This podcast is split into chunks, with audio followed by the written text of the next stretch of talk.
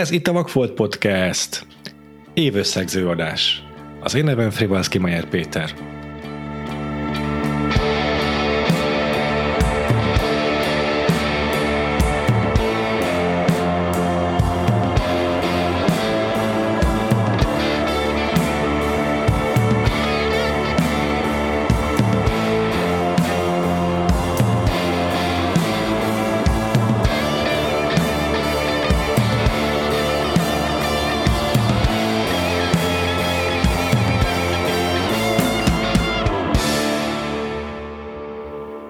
Itt ül velem uh, Cyclo, szia Cyclo.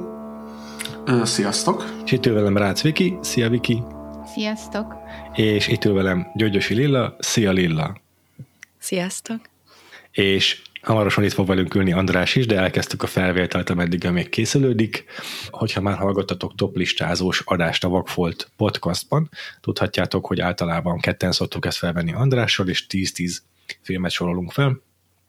Ez most csomót változott, aminek főként az élethelyzetem az oka, de nem csak szerintem nem az az egyetlen tényező. Minden esetre idén sokkal nehezebb lett volna összeszednem 10 filmet, és akkor Andrással abban egyeztünk meg, hogy legyen ötös a lista, ám ahhoz, hogy ne legyen az, hogy kevesebbet kaptok a szokásosnál,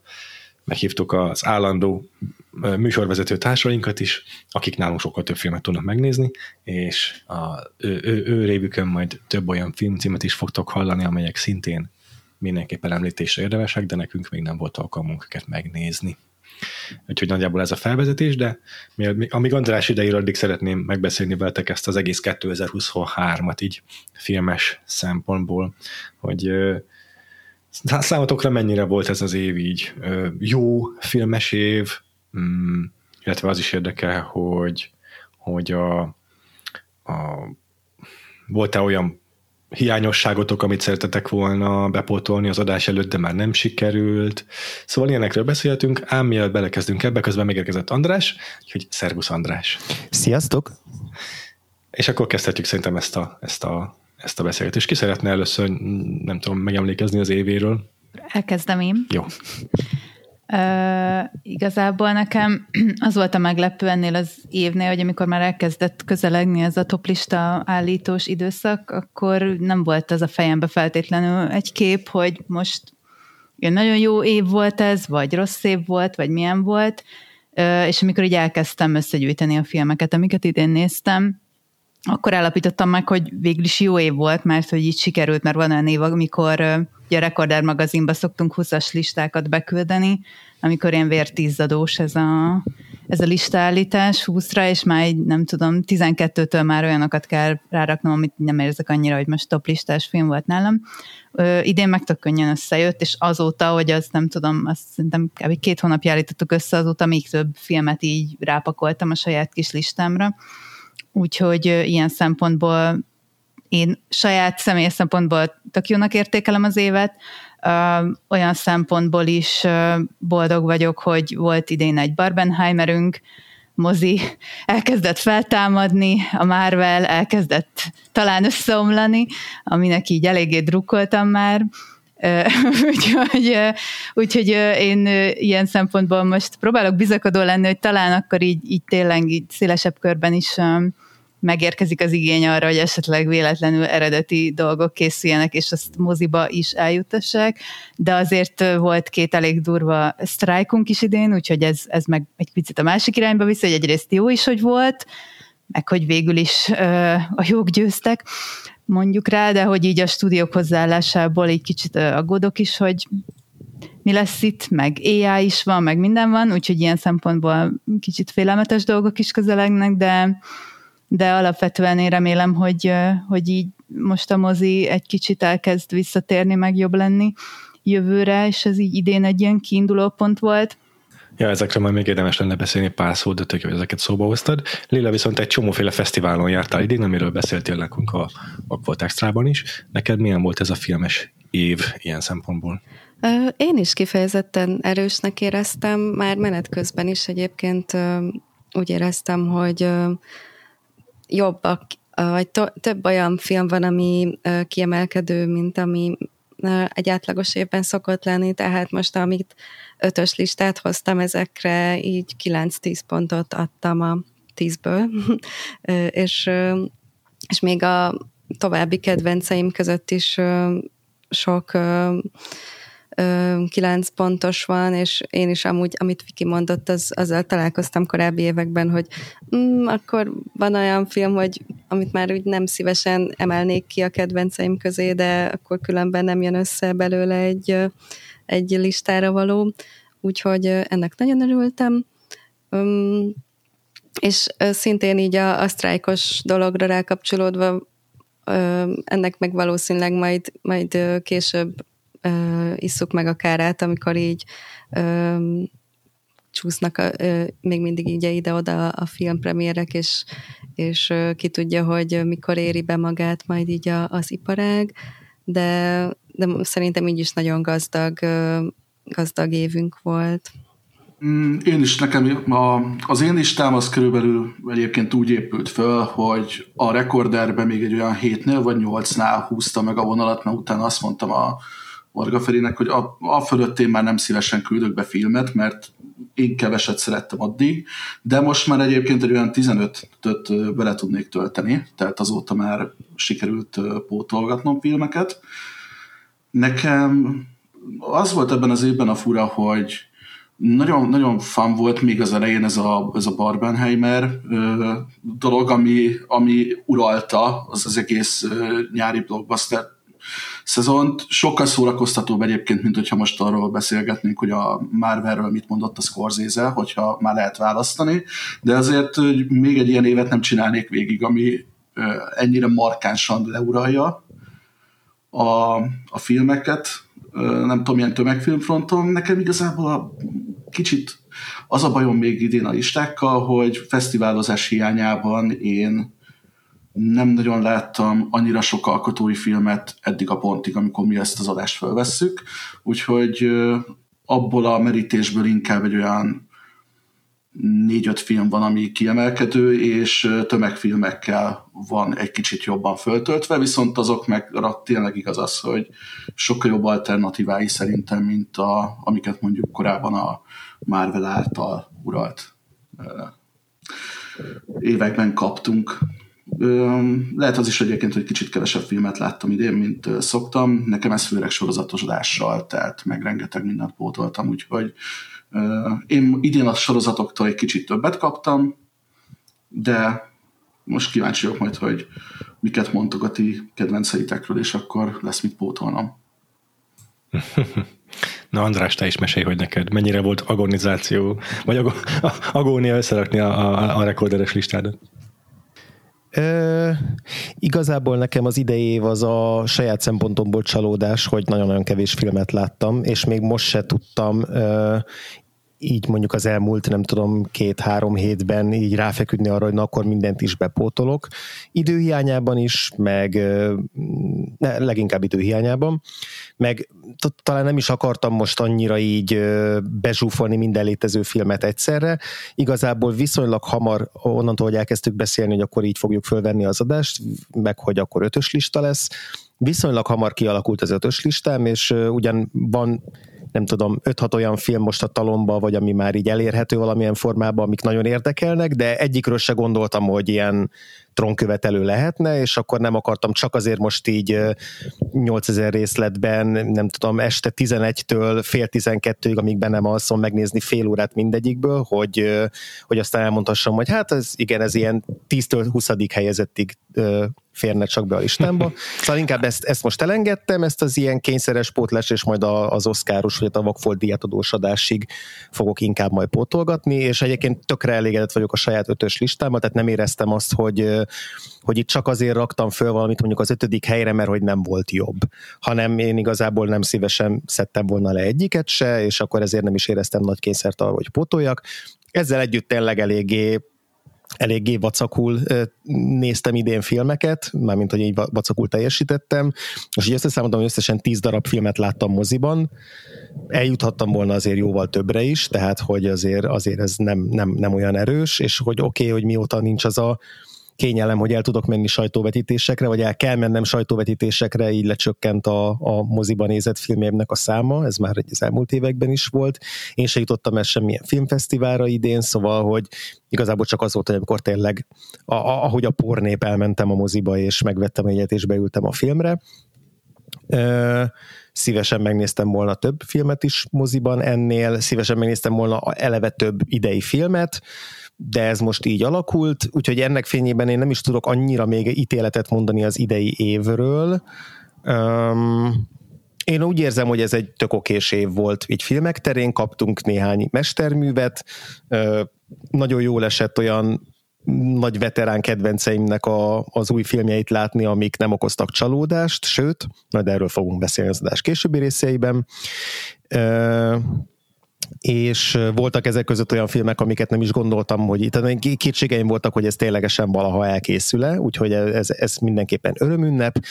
Én is nagyon éltem az Oppenheimer jelenséget, még mindig azt tartom, hogy azon nagyon-nagyon-nagyon ritka ilyen marketing kampányok egyike, amiknél én nehezen találok negatívumot, tehát hogy tényleg egy ilyen annyira holszam volt az egész, amennyire szerintem egy marketing kampánytól ez lehetséges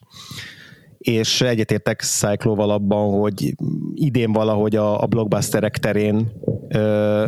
szóval idén a blockbusterek erősebbek voltak szerintem, mint az előző években, és talán kevesebb ilyen szerzői filmet láttam még, vagy kevesebb nagyon erős szerzői film lopta be magát a szívembe, mint az előző években, talán, de erre még nem mernék megesküdni. Szóval ilyen, ilyen érdekes év volt, nem, nem, nem érzem azt, hogy nem tudom a top listámat ilyen izzadság szagúan kellett volna összehoznom, tök elégedett vagyok vele, egy top 10-nél már lehet, hogy picit nagyobb bajba lettem volna, de még egyébként az ötödiktől tizedik helyezettjeimről is szívesen beszélgetnék, hogyha lenne nyolc óránk az adás felvételre.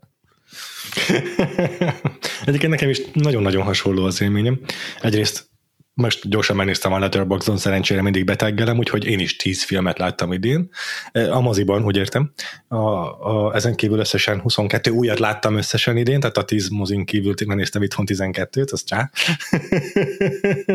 De viszont az az én megállapításom, hogy nem, hogy tök okés ez az idei év, hanem szenzációsan jó, és baromi erős az idei mozis év, főleg az előző éveknek a pusztulata után, ahol így azon kellett szenvedni, hogy a Oscaron megtippelni, hogy a két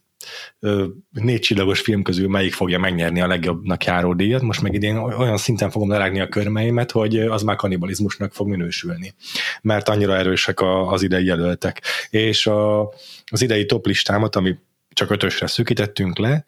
öt csillagos filmekkel töltöttem fel mind az öt helyezettet, úgyhogy maximálisan elégedett vagyok azzal, hogy igaz, hogy csak nagyon kevés idei filmet láttam, de ennyire még sose voltam magabiztos a listámmal kapcsolatban. És ugye, ahogy te is mondtad, a maradék öt hely is érdekes lehetne. Hát nálam ez úgy alakult, ahogyan egyébként szokott, hogy a maradék öt helyre olyan filmeket szoktam betenni, amelyekről jó, hogyha tudok beszélni, meg tök érdekes, hogyha elhangzanak egy toplistás adásban, de egyébként valószínűleg, ha tényleg maximalista tudnék lenni, és minden igazán fontos filmet látnék, akkor soha nem kerülne a közelébe a toplistámnak. Ám ellenben jó érzés, hogy kicsit megemlítem azokat is, hogy egy kis Rivalda fényt kap, kapjanak. Hát ezúttal most nem fogják megkapni ezt a Rivalda fényt, hanem csak az öt csillagosokról beszélünk idén, de azokról meg óriási szeretettel legalább. Nagyon ritka, hogy ennyire erős mezőinkből kell dolgoznom. Általában tényleg az utóbbi pár évben legalábbis az volt, hogy jó, ha kettő, az első kettő helyre jutott olyan film, amire azt mondtam, hogy megkérdőjelezhetetlen mestermű, és akkor a maradék megint nagyon-nagyon jó filmek, de itt most kizárólag, kizárólag tényleg mesterművekkel van nekem dolgom, saját érzéseim szerint, és um, szerintem nem tudom, van ezen kívül elmondani valunk, de akár bele is csaphatunk a listázásba jó bologatásokat látok, úgyhogy akkor egy olyan érdekes, még egy-két dolog a, a, a toplistázással kapcsolatban, mielőtt belekezdünk, ügyrendi pontok. Egyrészt most már azért pár éve bizonyára megszokhattátok, kedves hallgatóink, de az újabb kedvéért elmondom, hogy van nekünk egy Vakfolt Extra nevezetű támogatói podcastunk, ez már idéntől nem csak a Patreonon, hanem a Donablin is elérhető, de a legegyszerűbb, hogyha begépelitek a böngészőbe, hogy vakfoltpodcast.hu per extra, és itt megtaláltok mindent arról, hogy hogyan kell feliratkozni, és hogy hol lehet hallgatni, akár már Spotify-on is megtalálható ez a támogatói adás. Vagy támogatói podcast. Ezt azért említem most meg külön, mert a listázáskor mindig szabadkozni szoktunk, hogy hát erről már volt adásunk, meg arról már volt adásunk, hát általában ezek a Vagfolt extrában hallhatók, igazából kizárólag a Vagfolt extrában hallhatók, hiszen az az a podcastunk, ahol nem bepótolunk régi alapműveket, hanem új filmeket nézünk meg, így rengetegszer fogunk arra hivatkozni, hogy mit beszéltünk ott a támogatói podcastunkban ezekről a filmekről, érdemes akár most is feliratkozni egy hónapra azért, hogy ezeket így utólag meghallgassátok, aztán nem csodálkoznék, ha bent ragadnátok a Vagfolt Extra-ban, mert azért havi szinten két adással szoktunk jelentkezni valami aktualitással kapcsolatban. Szóval javaslom, ajánlom a figyelmet ebbe a Vagfolt Extrát, már egy eurós nagyságrendű összegtől hozzáfértek a ezekhez a filmes kibeszélőkhöz, de volt például adásunk a magasabb csomagban lévő támogatóknak az idei fesztiválos élményekről, ahol Viki és Lilla meséltek például a Velencei Filmfesztiválról, vagy a Cinefestről, tehát egy csomó olyan filmről beszéltünk ott, amelyek most a toplistán is szerepelni fognak, vagy így, vagy úgy. Úgyhogy a vakfoltpodcast.hu per extrát még egyszer tudom ajánlani, hogy utána nézzetek, hogy hogy tudtok feliratkozni a támogatói podcastunkra. Ezen kívül pedig a toplistázást úgy szoktuk csinálni, amikor ketten vagyunk, hogy felváltva mondjuk el a helyezettjeinket a legalsótól egészen a top egyig. Ezzel most egy picit változtattunk azért, hogy gördülékenyebbé tegyük az adást. Továbbra is marad az, hogy a ötödik helyezettől megyünk az elsőig, de a sorrend, amiben haladunk, az nem lesz egy állandó sorrend, hanem azt szerint haladunk, hogy a filmeket hogyan tudjuk kicsit jobban csoportosítani, tehát még mindig változik az, hogy ki kezdi a adott helyezett ö, körét. Úgyhogy az első alkalom, az ötödik helyzet, tehát az ötödik helyzetek kibeszélését most Cyclo fogja megnyitni, úgyhogy kérlek Cyclo mondd is el nekünk, hogy mi az ötödik helyezetted. Nálam az ötödik helyezett az kicsit kapcsolódik ide az év végéhez, a karácsonyi időszakhoz, ahol a listákat állítani szoktuk. Ez a Holdovers Alexander Payne filmje, akitől korábban a kerülő utakat, Párizs szeretlek, Schmidt története, utódok, ezeket láthattátok és uh, igazából azért is örülök, hogy felkerült ez a film éppen még a top 5-ös listámba, mert végre úgy érzem, hogy van egy olyan karácsonyi film a palettán, hogy nem a picit rosszul öregedő igazából szerelemmel, vagy a hómalónnal, reszkesetek betörőkkel kell beérni a karácsonyi időszakot, vagy vagy esetleg a Die Hardra ráfogni, hogy ez is egy karácsonyi film, ezen majd a hallgatók vitatkozhatnak, de hogy a lényeg az, hogy egy, egy, egy kicsit ilyen kortalan, igazi karácsonyi klasszikussal bővült a lista, amiről úgy érzem, hogy szinte bármelyik évben elő lehet venni karácsony tájékán, és meg lehet tekinteni. Um, igazából a filmről nem tudom, mennyit, mennyit fogunk beszélni általában a filmekről, talán erről lehet, hogy azért érdemes, mert moziban nem nagyon volt, vagy streamingen nem nagyon volt, így lehet, hogy több embert elkerült. Um, arról szól igazából az alapsztori, hogy a 70-es években egy New Englandi bentlakásos iskolában, a Barton Akadémiában ott ragadnak páran, akiknek családjuktól távol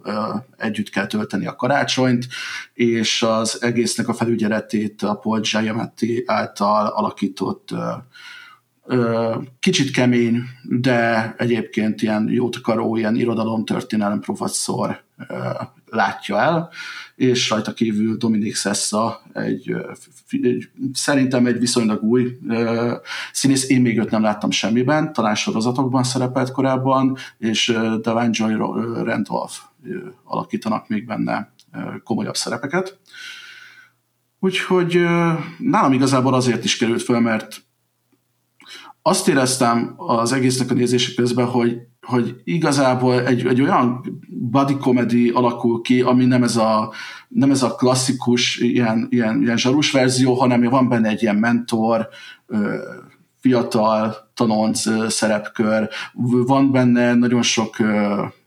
gyászfeldolgozás, van benne nagyon sok traumáknak a, a felszínre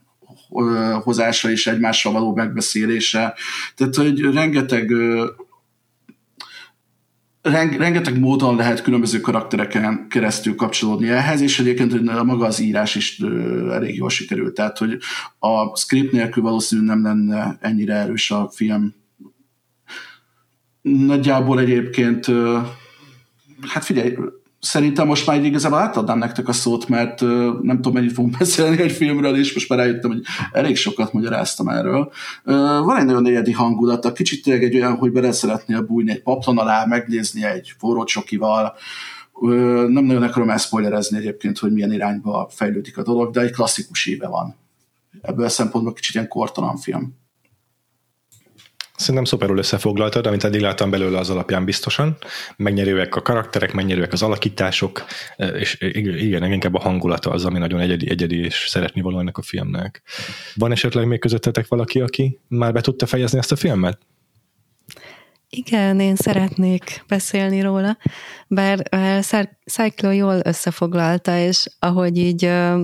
olvastam meg, láttam róla más véleményeket, ugyanezeket a kulcsszavakat emeli ki mindenki, hogy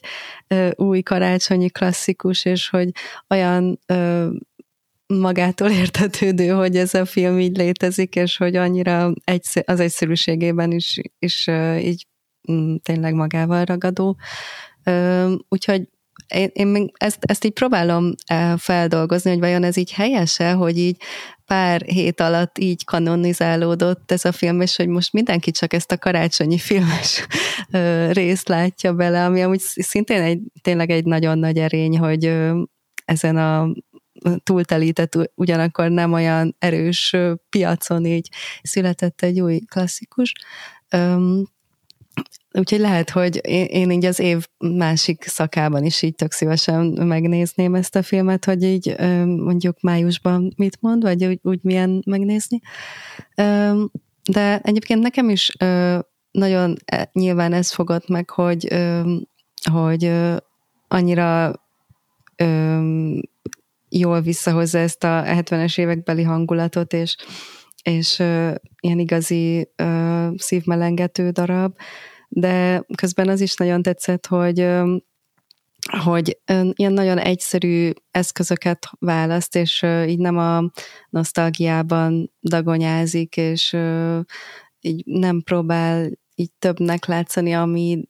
Szóval ez az ilyen, ilyen csendes bölcsesség, és, és ez, ez is ilyen nagyon nagy hiányzik szerintem ma, hogy ö, szerintem ez a film nem úgy készült, hogy hú, most így megmondom, vagy most így leteszünk az asztalra valami tuti dolgot, és így uh, ilyen óriási uh, kassza sikert akarunk, és uh, kritikai sikert akarunk, hanem, hanem ennél ilyen, ilyen őszintébben, vagy természetesebben, vagy nem is tudom, hogyan uh, készülhetett ez. Uh, úgyhogy én is csak így mm, biztatnék mindenkit, aki még nem látta, hogy, hogy érdemes akár így az ünnepi időszakban, akár máskor megnézni. Ez érdekes az az ambíciómentesség ennek a filmnek, hogy tényleg nem egy ilyen, na most akkor itt lesz a karácsonyi, de definitív karácsonyi film, hanem, hanem mm, így elvárások nélkül mm, lehet igazából megnézni, és, és, és nagyon kis, kis kellemes film. Rendben, most akkor is szokatlan mondom, saját magam fogom átvenni a szót, én pedig az éppen a pár nappal ezelőtt megtekintett Előző Életek című filmről szeretnék beszélni, de nem sokat, mert erről a filmről még rengeteg szó lesz a mai adásban, mert más, mások is folytatték a listájukra, csak előkelőbb helyre de azért pár mondatban. Ez a film egyrészt beszéltünk róla már a Vakfolt Extrában, mert a fesztiválozósodásban szóba került, de egyébként meg már a Sundance-en mm, nagyon nagyot ment, azt hiszem meg is nyerte az idei Sundance Film Fesztivált, úgyhogy kifejezetten hosszú ideje vártuk ezt a filmet, mert hiszen a Sundance az valamikor februárban szokott zajlani, tehát uh, szerintem már évele óta arra vagyunk kíváncsiak, hogy ez a film ezt tényleg beváltja-e majd a hozzáfűzött reményeket. És hát uh, szerencsém szerintem, hogy így évvégén hagytam a megnézését, mert eddigre már így kiment belőlem mindenféle elvárás a filmmel kapcsolatban, óriási szerencsémre, és úgy tudtam leülni elé, hogy fogalmam sem volt, mire számítsak, meg nem is, nem is úgy ültem le, hogy most aztán biztos szét lesz szaggatva a szívem. Azt kell tudni erről a filmről, hogy egy koreai ö, történet, koreaiakról szóló történet, amelyben egy fiatal lány és egy fiatal fiú sülve együtt vannak, míg nem aztán a fiatal lánynak a családja elhatározza, hogy ők már pedig emigrálnak, még pedig az amerikai kontinensre, és akkor elszakadnak egymástól ezek a gyerekek, de a életük során későbbiekben újra felveszik egymással a kapcsolatot, köszönhetően a közösségi médiának, mert ez a film ez így a közelmúltban játszódik, és a Facebook megjelenésével egy időben ők újra fel tudják venni a kapcsolatot. Majd aztán még később az életük egy kiforrottabb mm, szakaszán megint találkoznak, és ekközben az ő életük viszont eléggé divergál, és, és nagyon más irányokba megy el, ezért az ő ilyen plátói kapcsolatok az, az akadályokba ütközik. De minden, amit ezzel a filmmel kapcsolatban el lehet mondani, az szerintem tök, tök nagy spoiler lenne, mert én például arra sem tudtam, hogy a második felvonásában mi fog történni, vagy hogy ez egy ilyen három szakaszos film lesz, és egyáltalán nem bántam meg, hogy szinte semmit nem tudtam róla. A, amit a többiek szerintem nem fognak elmondani, ezért én megmerem kockáztatni, hogy én ezzel ellapom a sót egy picit, az az, hogy, hogy a, a film kifejezetten olyan romantikus történet, ami szerintem minden ilyen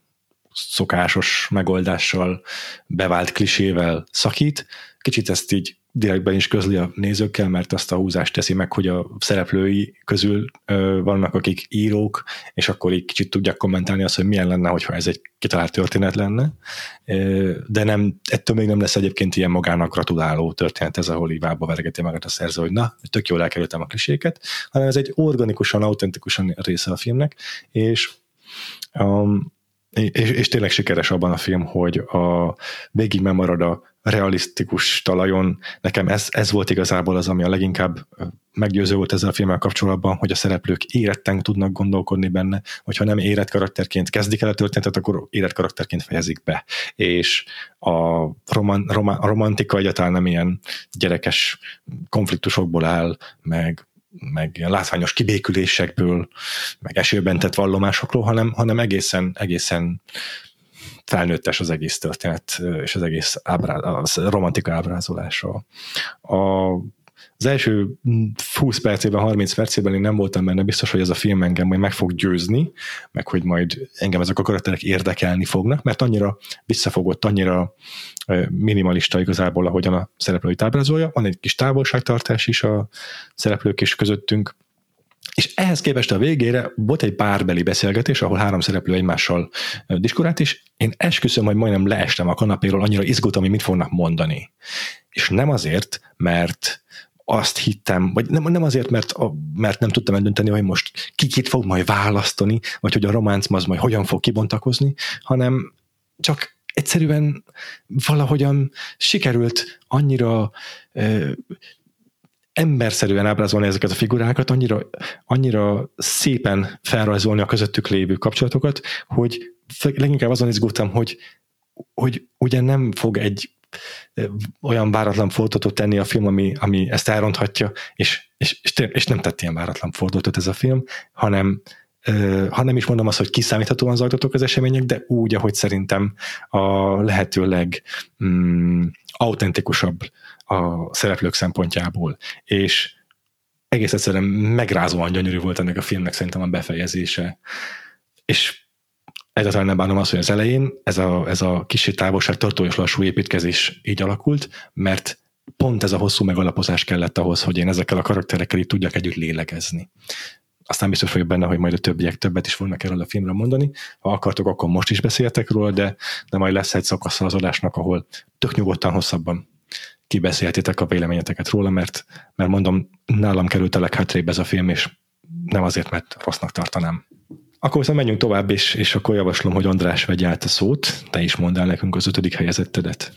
Jó, rendben. Ugye említettem, hogy idén blockbusterek tekintetén kifejezetten jó évünk volt, és jó pár olyan blockbuster van, amit az év egy korai szak, korábbi szakaszában még úgy gondoltam, hogy itt simán lehet esélye egy, akár egy top 5-re, és aztán így szépen picit hátrébb sorolódtak, de volt egy film, ami nagyon magabiztosan tartotta magát, és kicsit ilyen, nem is tudom, presztis kérdést is csináltam magamnak, és csak magamnak azzal kapcsolatban, hogy ezt, ezt ha, ha törik, ha szakad, ha minden kötesz, akkor is benne akarom tartani így a, a top 5-önbe, és jelen jelen időpillanatban ez meg is valósul, lehet, hogy majd ha még pótolok új filmeket, akkor ki fog szorulni a top 5-ből,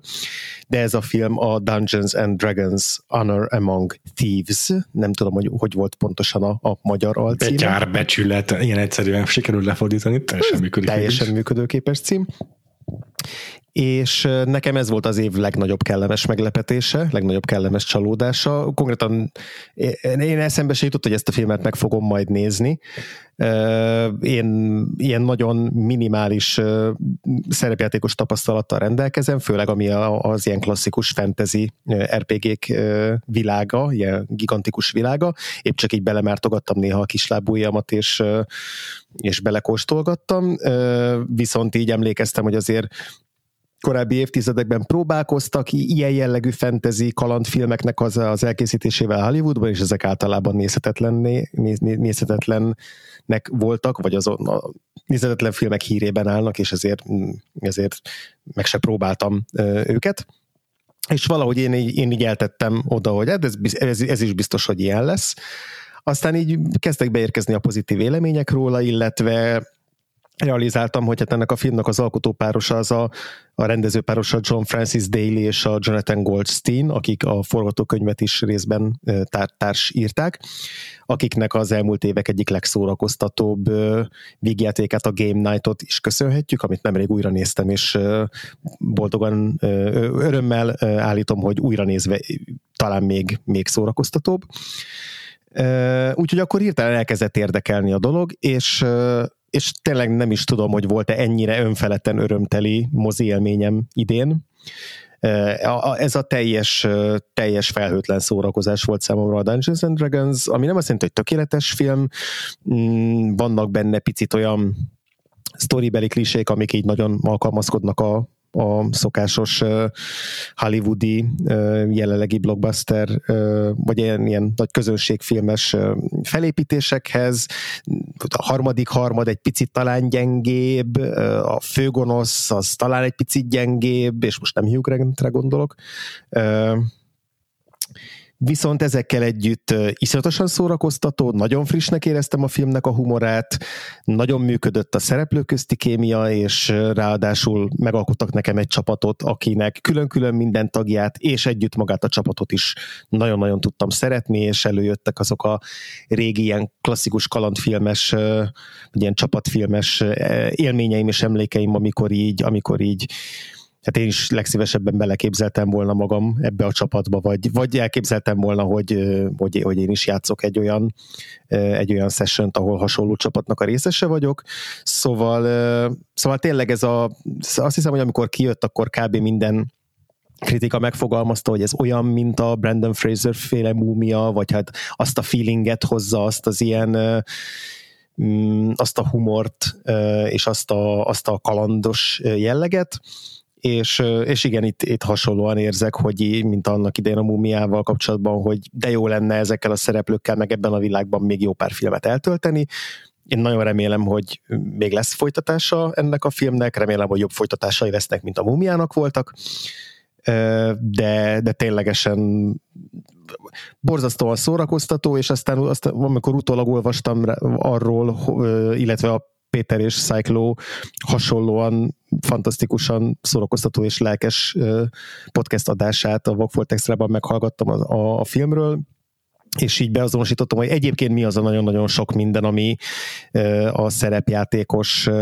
egy-egy szerepjátékos ülésnek vagy, vagy alkalomnak így a mechanizmusait, meg kis rejtett dolgait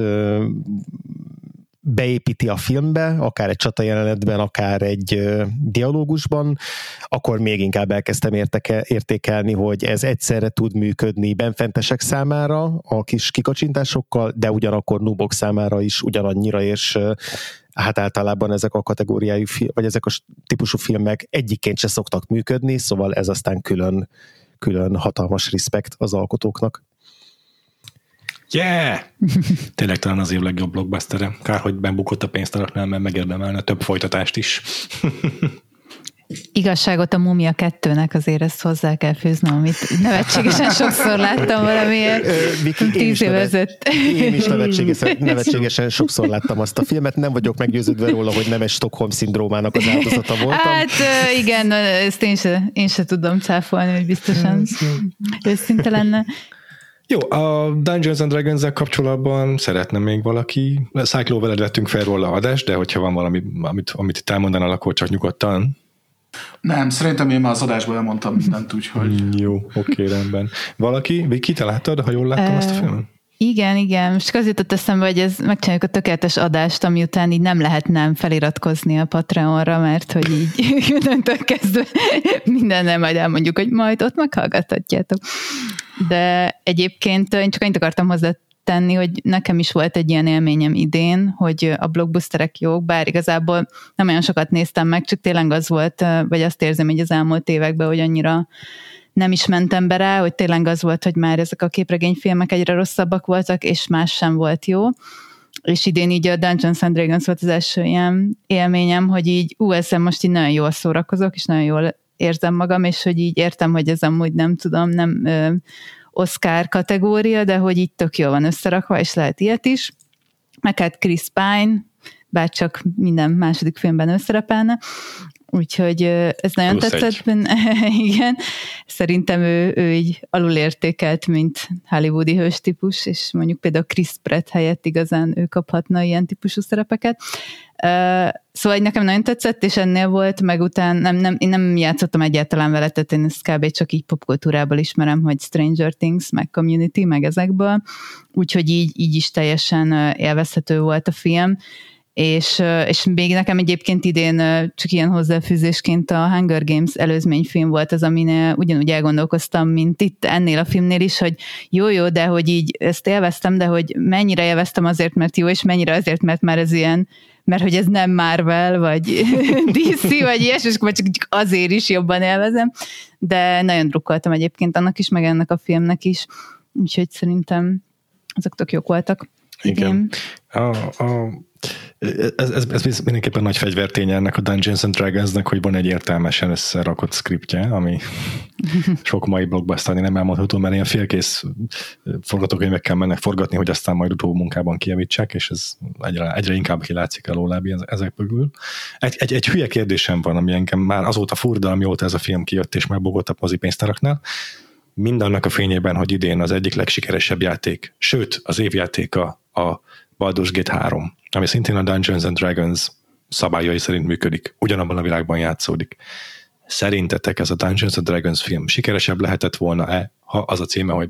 Baldur's Gate? Szerintem egyébként, aki nem játszik D&D-t, annak semmit nem mond a Baldur's Gate, de az nekem, már mondtam a Patreonos adásban, most nem akarok mindenkit tényleg oda terelni, de hogy a címválasztás az borzasztó, angolul meg magyarul is. Tehát egyébként, hogy nem az a nagyon néző csadogató dolog, hogyha valakinek erről nincsen semmilyen ö, popkulturális háttere, vagy kötődése hozzá, vagy bármilyen kapaszkodó, akkor most ebben vannak ö,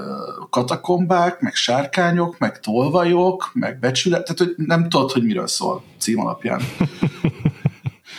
Úgyhogy az, az biztos, hogy nem segített neki, de én is nagyon szurkolok, hogy jövőben egyébként kapjanak nem tudom, nagyobb esélyt az ilyen filmek, mert én nagyon nagy kalandfilmpárti lennék így blockbustereknél, és egyébként így ez a műfaj, főleg blockbuster szinten így kezd kicsit így, hát nem tudom, kikopni, vagy haldokolni, vagy nagyon ritka, hogy kapunk jót. Ja. Na jó van. Akkor szerintem ideje tovább mm, lovagolnunk a, a következő ö, helyezettünkre, pontosabban a, ötödik helyezet, a következő ötödik helyezetre. Lilla, te is mondd el nekünk, hogy mit tettél a top listád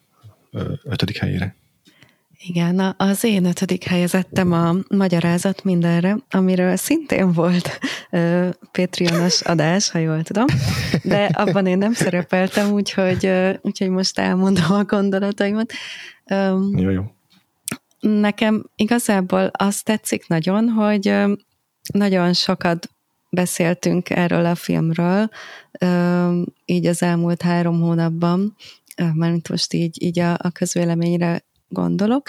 és ezzel így pont megtettük azt, amit a Reis Gábor szeretett volna, vagyis hát volt neki ez az elhíresült mondata, hogy, hogy beszélgessünk egymással, és ezt mindenki ilyen politikai dimenzióban értette, de szerintem már az tök nagy szó, hogyha egy film kiváltja ezt, hogy, hogy a, annak, arról beszélgetünk, vagy annak a tartalmáról beszélgetünk, és nem feltétlenül egy velünk ellentétes politikai oldalon állóval, hanem bárki mással. Úgyhogy ez szerintem így nagyon ritka, hogy egy, egy magyar film így tudja tematizálni a közbeszédet hónapokon át, illetve hát ugye így nézőszámban is nagyon sikeres volt, most már ilyen azt hiszem ilyen 80 ezer nézőt súrolja alulról, így most nem is néztem a legutóbbi adatokat. Minden esetre ennek én nagyon örültem, illetve az még nagyon tanulságos, hogy szintén így az ilyen meta szinten beszéljek csak erről a filmről, nem a tartalmáról, hogy hogy mindenki így a saját nézőpontjának a fogja, és úgy tud beszélni erről a filmről is. Nekem így elég sok beszélgetésem volt kritikusokkal elsősorban, és valahogy akik, akik fanyalogtak, és akiknek tetszett, azok is így a saját ilyen nem tudom, elveik, politikai meggyőződésük alapján látták ilyennek vagy olyannak, és akik így kárhoztatták, hogy milyen centrista és méregetős, azok így láthatóan ezt így nem bírják elviselni, akik, ö, akik nem tudom, így liberálisok, azoktól azt hallottam vissza, hogy hát jó, de azért így, így mégiscsak foglalállást, mert hogy így azt mondja, hogy hát a liberálisoknak is vannak hibáik, de hogy azért így mégiscsak ők a normálisabbak a két oldal közül. Szóval ö, ilyen vicces volt, hogy ö, ez a film mennyire ö, alkalmas arra, hogy ö, hogy azt lásson bele mindenki, amit akar, vagy a, amit, amire ugrik, és és közben meg, meg csak egy film, szóval, hogy kicsit szerintem az, az szerencsétlen pozícióba tette őt, hogy um, ugye nem nagyon vannak ilyen filmek, ilyen magyar filmek, amik ennyire nyíltan és direkten fogalmaznak aktuális dolgokról. Magyar film az imád ilyen allegóriákban beszélni és utalgatni, és ez így túl nagy terhet tett rá szerintem, hogy ez most megpróbálkozott egy ilyennel, és hirtelen így minden elvárás utolérte, ami így az elmúlt évtizedekben a magyar filmet illette volna. De hát mindegy, most elkezdődött talán ezzel valami, én nagyon örülnék, ha más filmek is próbálkoznának hasonló, ilyen nyíltan aktuális dolgokról beszélni, és neveket kimondani, és rávilágítani ilyen megoldhatatlan problémákra, és akkor hát ha, hát, ha így jobban tudjuk ezt is úgy kezelni, mint, mint aminek készült, hogy beszélgessünk. Nagyon jó. Nálam ez a film a hatodik helyen van, szóval éppen hogy lecsúszott a top listámról, és nálam is ez így a öt csillaghoz közeli mm, élmény volt. Azért szeretem nagyon, mert szerintem nagyon ügyesen elkerülte a sztereotipizálást, hogy igaz, hogy különböző politikai oldalakat mutat be a filmjében, de nem az volt a célja. Te is mondtad, hogy allegorizálni szeretnek a magyar filmek. Ez a film aztán abszolút nem azt csinálja, hogy ilyen szalmabábakat épít fel, és akkor azzal, azonkon keresztül reprezentál komplett politikai oldalakat, meg, meg embertípusokat, hanem húsvér karaktereket látunk, akiknek van egy belső világuk, és, és megindokolható és érthető az ő politikai nézőpontjuk ezen, a, ezen keresztül. És a leginkább azt tetszett, hogy sok szempontból így szembe is megy a, nem is tudom, a, az elvárással, vagy nem is vett az elvárásokkal, de a negatív sztereotípiákkal is. Azt látjuk, hogy a jobb oldali apuka sokkal inkább törődik a gyerekével, meg a, a sokkal inkább szereti, ki tudja mutatni a szeretetét iránta, mint a, a liberális apuka a saját gyereké iránt, szóval egészen elképesztő, hogy milyen, milyen megható tud lenni egy, egy pillanataiban ez a film. Nem az volt szerintem a film célja, hogy most akkor mindenkét oldalt bemutassa, úgyhogy miért érthető az, hogy hogy gondolkodnak, hanem azt mutassa be, hogy milyen emberi gondjaik is tudnak lenni, és milyen ö, húsvér problémáik vannak nekik is, és húsvér emberek ők is, és hogy nem csak a a szekértáborok mögül, meg a lövészárkokból kéne egymásra rátekintenünk távcsővel, hanem emberként is gondolunk egymásra. Ö, én csak annyit akartam, mert én is már beszéltem valamennyit erről a filmről, amikor a, ugye a Cinefesten láttam, és akkor beszéltünk egy kicsit, kicsit Lillával róla. Ö, nekem is rajta van a bővebb top listámon, nekem így picit ez a film, ez olyan, hogy, hogy, hogy így jobban jobban szeretem azért, amit történt körülöttem, mint magát a filmet. Ez kicsit rosszul hangzik, de hogy itt tényleg az van, hogy szerintem a, a Barbenheimer után ez volt így a, a második leginspirálóbb filmes sztori idén, ez az egész az is ugye, hogy a Velencei díj, az is, hogy magas lett a nézettsége, hogy tényleg bekerült a köztudatba szerintem, meg sokat lehetett róla beszélgetni. Tényleg tök jó lenne, hogyha, hogyha ennek így lenne folytatása, és más ilyen típusú filmek is készülnének. Nekem egyébként, és talán pont ezért így mondjuk Reis-től így a harmadik kedvenc filmem, ugye a három filmből, mert hogy, mert hogy amit így Péter, te is említette, hogy az emberi dimenziók tetszettek nekem jobban ebben a filmben, és bár értem meg tök jó, hogy a politika az úgy volt benne, ahogy, de, de én mondjuk nekem az volt az, amit így, így már így nem biztos, hogy, hogy be tudom fogadni, vagy hogy így ezt most újra akarok ezzel szembesülni a moziban, de, de amúgy abszolút támogatom, hogy elkészült, és tényleg nagyon izgalmas beszélgetések vannak, ez így egy hete például most arra jöttem rá, hogy ez a jelenet, hogy amikor a, a történelem tanára a forradalmi hőssel interjúzik, azt így lehet teljesen kétszélsőséges módon értelmezni abban, hogy kinek, ki szerint melyik szereplő a bunkó ebben a jelenetben, és hogy tele van az egész film ilyenekkel, amiben így, így engem így lesokkolni, hogy mások így teljesen máshogy értelmezték, amit én így, mert így benne van, megérted, hogy itt ez a játék, hogy, hogy mindenki máshogy látja, meg másnak a nézőpontja, de mégis ilyen nagyon, amiről így én mondjuk azt hinném, hogy így egyértelmű, hogy mit üzem, vagy hogy van ábrázolva ez a karakter, így más teljesen másnak olvassa, úgyhogy így ez egy nagyon izgalmas volt, tehát nem csak a film maga úgy van felépítve, hogy az karakterek nem látják egymás nézőpontját, de hogy így tényleg befogadóként is teljesen lejött ez, hogy mennyire, mennyire a saját narratívánkat nyomjuk rá ezekre. Igen, ez nagyon vicces, meg szerintem az is ö, érdekes, hogy ö, az emberek így azon kezdtek el gondolkodni ennek a filmnek a kapcsán, hogy mi egy rendező feladata, mi egy filmnek a feladata, és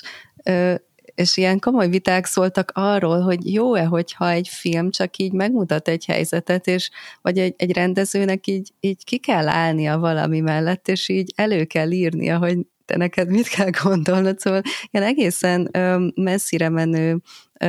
kérdéseket és általános érvényű kérdéseket felvetett ez a dolog, és szerintem ez is nagyon ritka, és, és szintén egy, egy nagyon izgalmas dolog.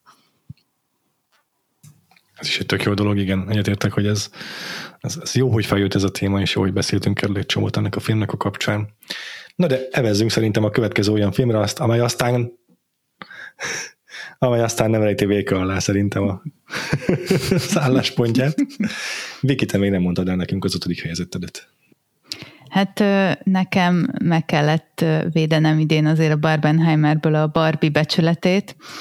Azért Úgyhogy... az akkor szerintem az egy... egy Igen, nagy, nagyon nehéz helyzetben volt ez a film idén való. Nem beszéltek róla eleget. De, de hát igen, a Barbit Greta Görvég tettem fel az ötödik helyre. Egyébként dilemáztam rajta, darabig így ezt az ötödiket üresen is hagytam, részben azért, mert hogy egyébként láttam olyan filmeket, meg vannak olyan filmek még a top listámon, aminél lehet, hogy azt mondom, hogy százalékban mérve nem tudom, jobbnak gondolom, vagy kevesebb problémám van vele, vagy akármi, vagy jobban van elkészítve, vagy hibátlanabb, mint a, a Barbie, de közben meg így az, amit ez a film nyújtott, mint élmény, és nem csak idén, hanem az elmúlt tudom, két-három évben, amióta bejelentették egyáltalán, hogy ilyen készül, és onnantól kezdve minden egyes hír, meg mém, ami erről szólt, ez tényleg egy olyan dolog volt, ami miatt megérdemli, úgy érzem ezt a kiemelést. Ugye erről is beszéltünk elég hosszasan, egy külön adásban. Ott igazából majdnem mindent elmondtam róla, de még így annyit elmondanék. Szerintem ez egy, ez egy blockbusternek is tökéletesen jó film volt idén, vígjátéknak is annyira szórakoztató, mint ami kevés film volt idén, ilyen felfoghatatlan, hogy ezt így elkészíthették egy ilyen hatalmas játékmárka égisze alatt Greta Görvig és Noah Baumbach egy ilyen teljesen áborult történetet a nem tudom, válságban lévő maszkulinitásról, meg az ilyen feminizmus lehetetlen helyzeteiről így el tudott készíteni. Úgyhogy ilyen szempontból én nagyon imádom ezt a filmet. Szerintem vannak a leegyszerűsített üzenetei az, azok nem mindig úgy jöttek át nekem, ahogy kellett volna, nem éreztem úgy, mint James Cameron, aki elmondta most nem rége a Greta gerwig készült közös ilyen interjújukban, hogy így nem tudom, a növélét mindenét összefoglalták abban a monológba. Én ennyire nem éreztem azért ezt eredetinek, de egyébként meg úgy is vagyok vele, hogy, hogy így mint, mint mondjuk Reis Gáborhoz visszacsatlakozva, hogy mindent is elvártak ettől a filmtől, és minden is lehetett volna, meg mindent is kellett volna vele csinálni, tehát szerintem így, így is 200% ki lett hozva ebből a koncepcióból, amit csináltak a görvigék, és igazából így így nem kell, hogy ez legyen a tökéletes feminista film, de egy ilyen iszonyatosan szórakoztató alkotás, aminek van szíve, meg van esze is, és fantasztikus dalai is. Nagyon várom, hogy az I'm Just Kent hallgathassuk az Oscarom. Nagyon-nagyon jó lesz. Ja, egyébként én szerintem nagyon jó, hogy feltetted a top listádra. Nekem ez a hetedik helyen van, hogy csak újabb kifogást emeljek, hogy miért nem került be a sajátomból. Fetrengtem a röhögéstől rajta, annyira vicces volt ez a film. Az nagyon tetszett, ahogy elmondtad, hogy a, hogy a, a 200%-át teljesíti annak, amit elvárhat az ember egy Barbie filmtől. Az elején, az első 30 percben, ami a Barbie Landben játszódik, ez szó szerint kimondtam hangosan, hogy itt tökéletesen megragadták a lényegét annak, hogy hogy kell egy Barbie filmet megcsinálni. Ez önmagában akkor a bravúr szerintem, hogy az már megérdemli azt, hogy beszéljünk róla, de egyébként ezt tényleg túl is teljesíti a film 100%-osan, ezzel tök egyetértek. Utána néztem a különféle kifogásolnak, amik a filmet illették, amikor megjelent, és így a az ilyen sértődékeny maszkulin férfiak, akik leszlóflékeznek mindenkit, holott ugyanúgy sértődékenyek ők is. Ilyeneket emelnek ki, ugye, hogy hogy első pillanatban, hogy megérkezik a való világba, a seggére csapnak, hogy ilyen nincs is a valóságban, és hogy izé minden férfi bummurnyák benne. Hát aki ezt nem érti, hogy ezek hogy kerülnek a filmbe, az nem érti, hogy, hogy működik a filmes történetmesélés. Tehát a, egyrészt nem az első dolog az, hogy a seggére csapnak, hanem fel van vezetve, hogy a hülye szerkolyók miatt mind őket hogyan tárgyasítják. A, ami tök érthető, hiszen nagyon bugyután néznek ki ott, ahogyan rollereznek a Venice Beach-en.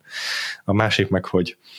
hogy szatirizál ez a film, erőteljesen szatirizál, főleg ahogyan bemutatja a Matelt, meg hogy oda telefonál az FBI ügynök egy ilyen cubicule egy akár random, akármilyen random a Mattel alkalmazottnak. Tök egyértelműen sztereotipizál ez a film, és akkor el is jutottam ezzel ahhoz, hogy nekem mi volt az egyetlen bajom ezzel a filmmel, hogy vannak olyan szegmensei, olyan apró történetszálai, amelyek kilépnek ebből a, ebből a ebből a szatirizáló mm, tónusból, és túl komolyá válnak, ami szerintem egy tonális konfliktust okoz a filmben, és ezt nem sikerül jól feloldani, feloldani a Gerbigéknek. Annak ellenére, hogy Gerbig szerintem mesterien rendezze meg ezt a filmet, egész egyszerűen fantasztikusan jól néz ki minden szempontból ez a film de valahogyan az, amikor elkezdik lefasisztázni a Barbit, az olyan hirtelen komolyá és drámaival válik, hogy ott, ott, ott elveszik ez a szatirikus éle a filmnek, pedig szerintem lehetett volna megőrizni, és, és, és, úgy, és nem volt le volna az értékéből annak, hogy ez a film egyszerre működik egy vicces Barbie filmként, és egyszerre működik egy feminizmusról szóló mm, értekezésként is nem fogok ebben részletesen belemenni, hogy én most ezt hogyan javítanám meg ezt a filmet, mert annak semmi értelme, de ö, volt szerintem egy tonális, tonális mm, konfliktus a filmen belül, amit nem sikerült tökéletesen feloldani. Ez az egyetlen apró kifogásom a filmmel kapcsolatban, de ezt leszámítva egyébként majd, majdnem tökéletes. Igen, ez most vicces, hogy Vigi, te feltetted a listára, amikor nyáron még arról beszéltünk, hogy nekem jobban tetszett, mint neked. De egyébként nálam is így a, a top 10-ben benne lenne. Csak erre akartam reflektálni, amit Péter mondtál, hogy, hogy így, igen, így tonálisan furcsa, és valószínűleg erről beszélgettünk így a, a barbis adásban, csak már nem emlékszem, hogy ott ezt mennyire hangsúlyoztam, mm. hogy igen, ez szerintem is érdekes benne, hogy így mikor kinek szól éppen, vagy mikor milyen regiszterben mozog, és ez, ez így nagyon összekutyulódik, és nehéz néha ezt így lekövetni, hogy most így milyen értelmezési keretben kell értelmezned ezt a, az aktuális poént, vagy eseményt, vagy kiszólást, beszólást, és ö, aki ezt így nem tudja, vagy nem akarja lekövetni, az, az, az valószínűleg így teljesen zagyvának érzi, vagy, uh-huh. Vagy pont ebből jönnek az ilyen, ilyen kifogások, meg értetlenkedő kritikák, hogy de hát most ez így milyen való világ, meg most így hol mik a szabályok, meg ilyesmi. Úgyhogy ez furcsa benne, de ö, én is nagyon örültem, vagy nagyon szórakoztató volt számomra, hogy így ez a film ö, mekkorát ö, robbant idén, és ö, tényleg ilyesmire nem volt példa az, az elmúlt években, és ö, hát olyan szempontból remélem, hogy nem is lesz, hogy hogy az már valószínűleg ilyen nagyon megcsinált lenne, plusz ugye most így a Greta Gerwig karrierje kapcsán nem tudjuk, hogy pontosan mit akar ő csinálni legközelebb, de hogy az azért úgy tűnik, hogy így Barbie kettőt azt így nem szeretne, és az, az így jobb is, hogy, hogy ez nem lesz, de van nekünk egy Barbie, és az, az tök jó. Hát igen, nem lehet mumia kettőt csinálni a Barbie-ból, tehát még egyszer nem lehet egy ilyen mesterművet folytatni, egy újabb mesterművel. Mondjuk most egy pillanatra belegondoltam, hogy Dwayne The Rock Johnson vajon milyen szerepet játszana a Barbie 2-ben, és az az, hogy simán el tudnám képzelni, hogy beleteszik. Persze. Én egyébként most azon gondolkoztam, hogy nekem így fokozatosan egyre kicsúszott nem csak a top 10-ből, hanem így, így, így lefelé csúszkált a, a Barbie, ahogy így jöttek be új filmek, és mindig elgondolkoztam, hogy akkor ezt az új filmet éppen hova rakjam be a korábbiakhoz képest, és, és azon gondolkoztam, hogy egyrészt nekem a, a Barbie-ban a, a legjobban az a, a felvezetése tetszett, tehát ugye a Barbenheimer, amiről már beszéltünk korábban, hogy a, a, az, az adásunknak a felvezetőjében, és hogy az a, a felfokozott várakozás, ami övezte ezt a filmet, illetve maga az event jellege annak, hogy az emberek tódultak ugye rózsaszín ruhában megnézni a filmet, és, és, és hogy aztán utána az utcán még bárkit rózsaszín ruhában láttunk, rögtön az volt az első gondolatunk, hogy biztos a Barbira megy. Szóval, hogy, hogy ez, ez egy óriási nagy élmény volt, és, és mm, sokkal kevesebb ilyen, nem tudom, negatívumot éreztem benne, mint mondjuk akár a, a filmben is, de a, a filmet is tökre élveztem, viszont viszont egy picit az ellentéte, ellentétét gondolom a, a Barbie-val, mint amit a Viki mondott a magyarázat mindenre utóéletével kapcsolatban, hogy ugye ott azt mondtad, Viki, hogy a magyarázat mindenrénél a, az a párbeszéd, amit, amit generált, amit indított, az, az talán még jobban is tetszik, vagy, vagy, vagy izgalmasabb, mint maga a film. E, nekem egy picit elvett a filmből az, hogy a, a film utáni diskurzus, ami önmagában tök jó, hogy ilyen nagy diskurzus volt a film körül, ne értsetek félre, viszont nagyon-nagyon sok olyan, olyan hosszú rendet és eszmefuttatást és, és dühös tirádát olvastam a film kapcsán, igazából mindkét oldalról, mindkét, tehát akár a akár a Péter által emlegetett snowflake idióta kritikáit, akár a, a, a miért túl megbocsátó a film Kennel, és miért kéne rajta a világ összes porát elven, elverni rentekkel kapcsolatban, hogy hogy valószínűleg én olvastam túl sok ilyet mondjuk a Tumblr-en, meg a Twitteren, meg mindenhol, ahol szem, szembe jöttek ezek a, ezek a szeredek és ezek a viták, de hogy egy bizonyos ponton túl már azt éreztem, hogy mindenki mindent ö, nem is az, hogy mindent beolvas a filmbe, hanem, hanem, hanem szándékosan mm, rosszul olvassa a filmet, és, és a maga világnézetének megfelelően alakítja azt, amit a film ábrázol, és és, és ezen, ezen nagyon sokszor felhúztam magam, hogy de hát a film azt nem ezt mondja, és nem is kell, hogy ezt mondja, és miért ezt mondjátok a filmről. Ez lehet, hogy inkább egy mi problem, hogy ez ennyire befolyásolta aztán így a számomra a filmnek a, a, az új életet, hogy nem, tehát nem arról van szó, hogy emiatt rosszabbnak tartom a filmet, hanem ezek annyira, annyira elkezdtek fárasztani egy idő után, hogy már nem volt nagyon kedvem a Barbie-ra gondolni, de egyébként most, hogy így meséltetek róla és lelkendeztetek róla, ez egy picit visszafelé billentette most a mérleget.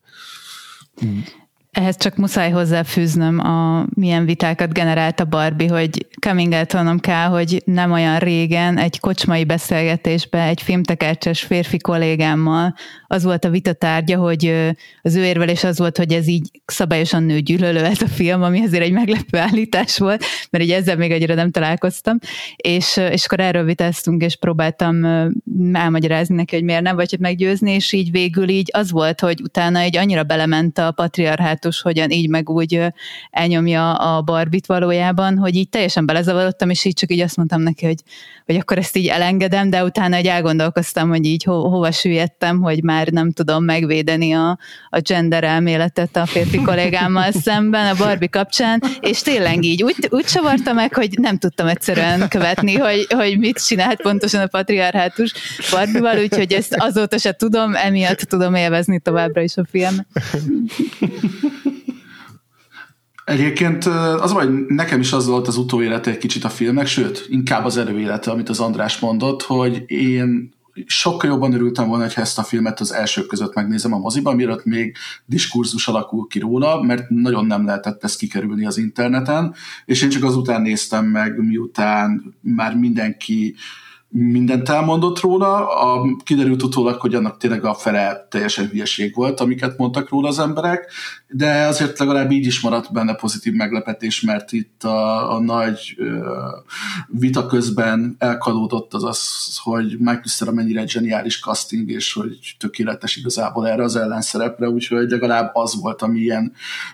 újdonság erejével, vagy teljesen a top the blue meglepetésként hatott számomra, úgyhogy Nagyjából én is ott vagyok, ahol az András szerintem így a Barbie kapcsán, hogy szerettem ezt a filmet, de valószínűleg jobban szerettem volna, hogyha a diskurzus előtt nézem meg moziban. Az igen, az biztos, hogy rengeteget számít. No de, lezártuk az ötös, ötös, ötös helyzeteket, ugorjunk át a negyedik helyzetekre, és akkor most így a furcsa sorrendezés miatt ismét Lillára fog kerülni a sor, és ezzel szerintem rögtön beszélünk egy olyan filmről, ami, bár az állás elején azt mondtuk, hogy a különféle sztrájkok azok főleg a jövő évre fogják, fogják rányomni a bélyegüket, de szerintem az idei évben is meglátszottak már, hiszen pont egy olyan filmről lesz szó, ami ha nem lettek volna sztrájkok, akkor valószínűleg már mindannyian láthatók volna. Ehelyett egyedülre csak fesztiválokon mutatták be. Lilla, mesélj hogy miről fogsz beszélni. Az én negyedik helyzetem a Szegény párák, Poor Things, amiről szintén beszéltünk már a, a fesztiválos adásban uh, Vikivel. Um, Hát igen, ez magyar premiért jövőre kap, de a Cinefesten már vetítették, és most itt tennék egy ilyen kitérőt erre az évek és a listák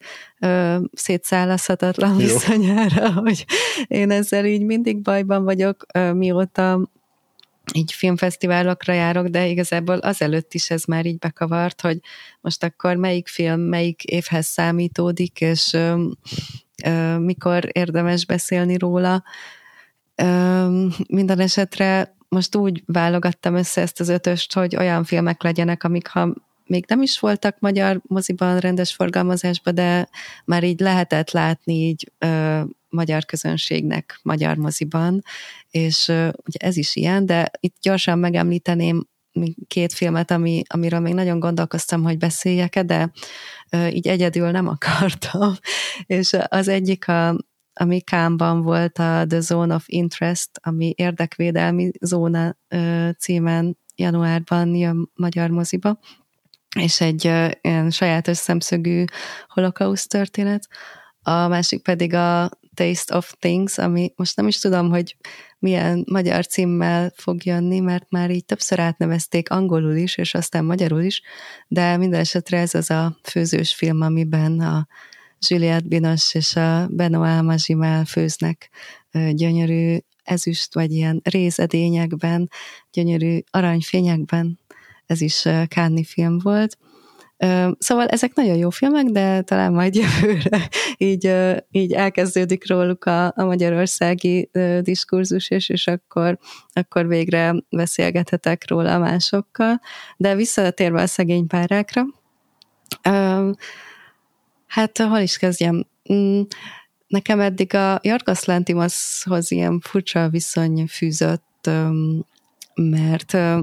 így elismertem a, az érdemeit, de igazán így megszeretni nem tudtam a filmjeit, mert annyira kegyetlenek, meg ilyen, e, ilyen durvák, még ha, ha humor van bennük, az is ilyen, ilyen erős, és most volt először az, hogy így azt éreztem, hogy ez a film így közel kerül hozzám, nagyon szórakoztató is, de közben ilyen, ilyen meleg szívű volt valahogy, tehát ahogy egy ilyen szörny teremtmény tulajdonképpen a főszereplője Bella, akit a Emma Stone játszik, és ahogy ő felfedezi a világot, ő egy olyan szem, szemmel látja, hogy ilyen gyermeki ártatlansággal szemléli, és em, talán emiatt is, de talán objektíven is így a, a környezete ö, ilyen nagyon szerethetőnek tűnik, még a, a rossz emberek is, ö, vagy a, az ilyen alantas ösztönöket, vagy ö, vágyakat követő emberek is ö, nem egyértelműen gonosztevők, talán így, így egy karaktert leszámítva, és ez, ez így nagyon kedves dolog szerintem. Ö, illetve nagyon szórakoztató ez a, az ő szemszöge, ilyen társadalomkritikai szemszögből is, ami így ilyen, szintén így nagy nevetéseket tud kiváltani. Gyönyörűen néz ki, tehát ilyen elképesztő díszletek és CGI teremtette képek borítják a filmet, illetve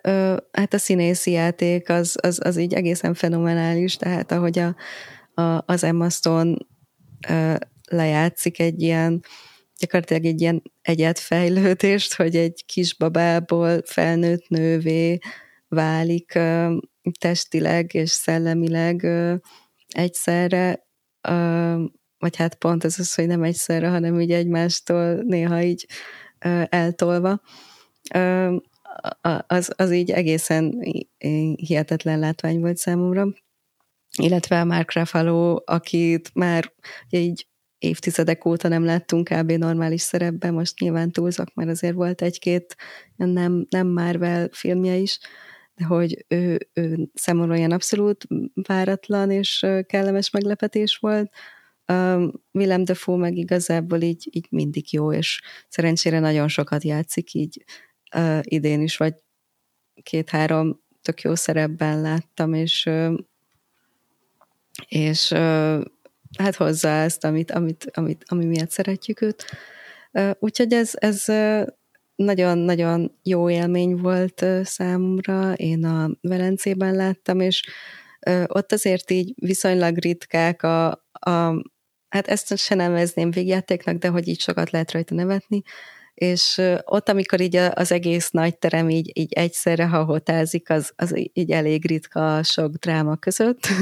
és, és ez ilyen nagyon jó élményként marad meg nekem szerintem, és, és alig várom, hogy, hogy így a szélesebb magyar közönség is láthassa. Én még csak annyit fűznék hozzá, mert ugye én a Cinefesten volt szerencsém látni a filmet szintén. Ott is egyébként, jó, hát az egy-két kisétálás, kisétálást eltekintve tökre szerette a közönség. Nagyon jó élmény volt megnézni a filmet, és Lilla tök jól összefoglalta, hogy miért. Én is nagyon szerettem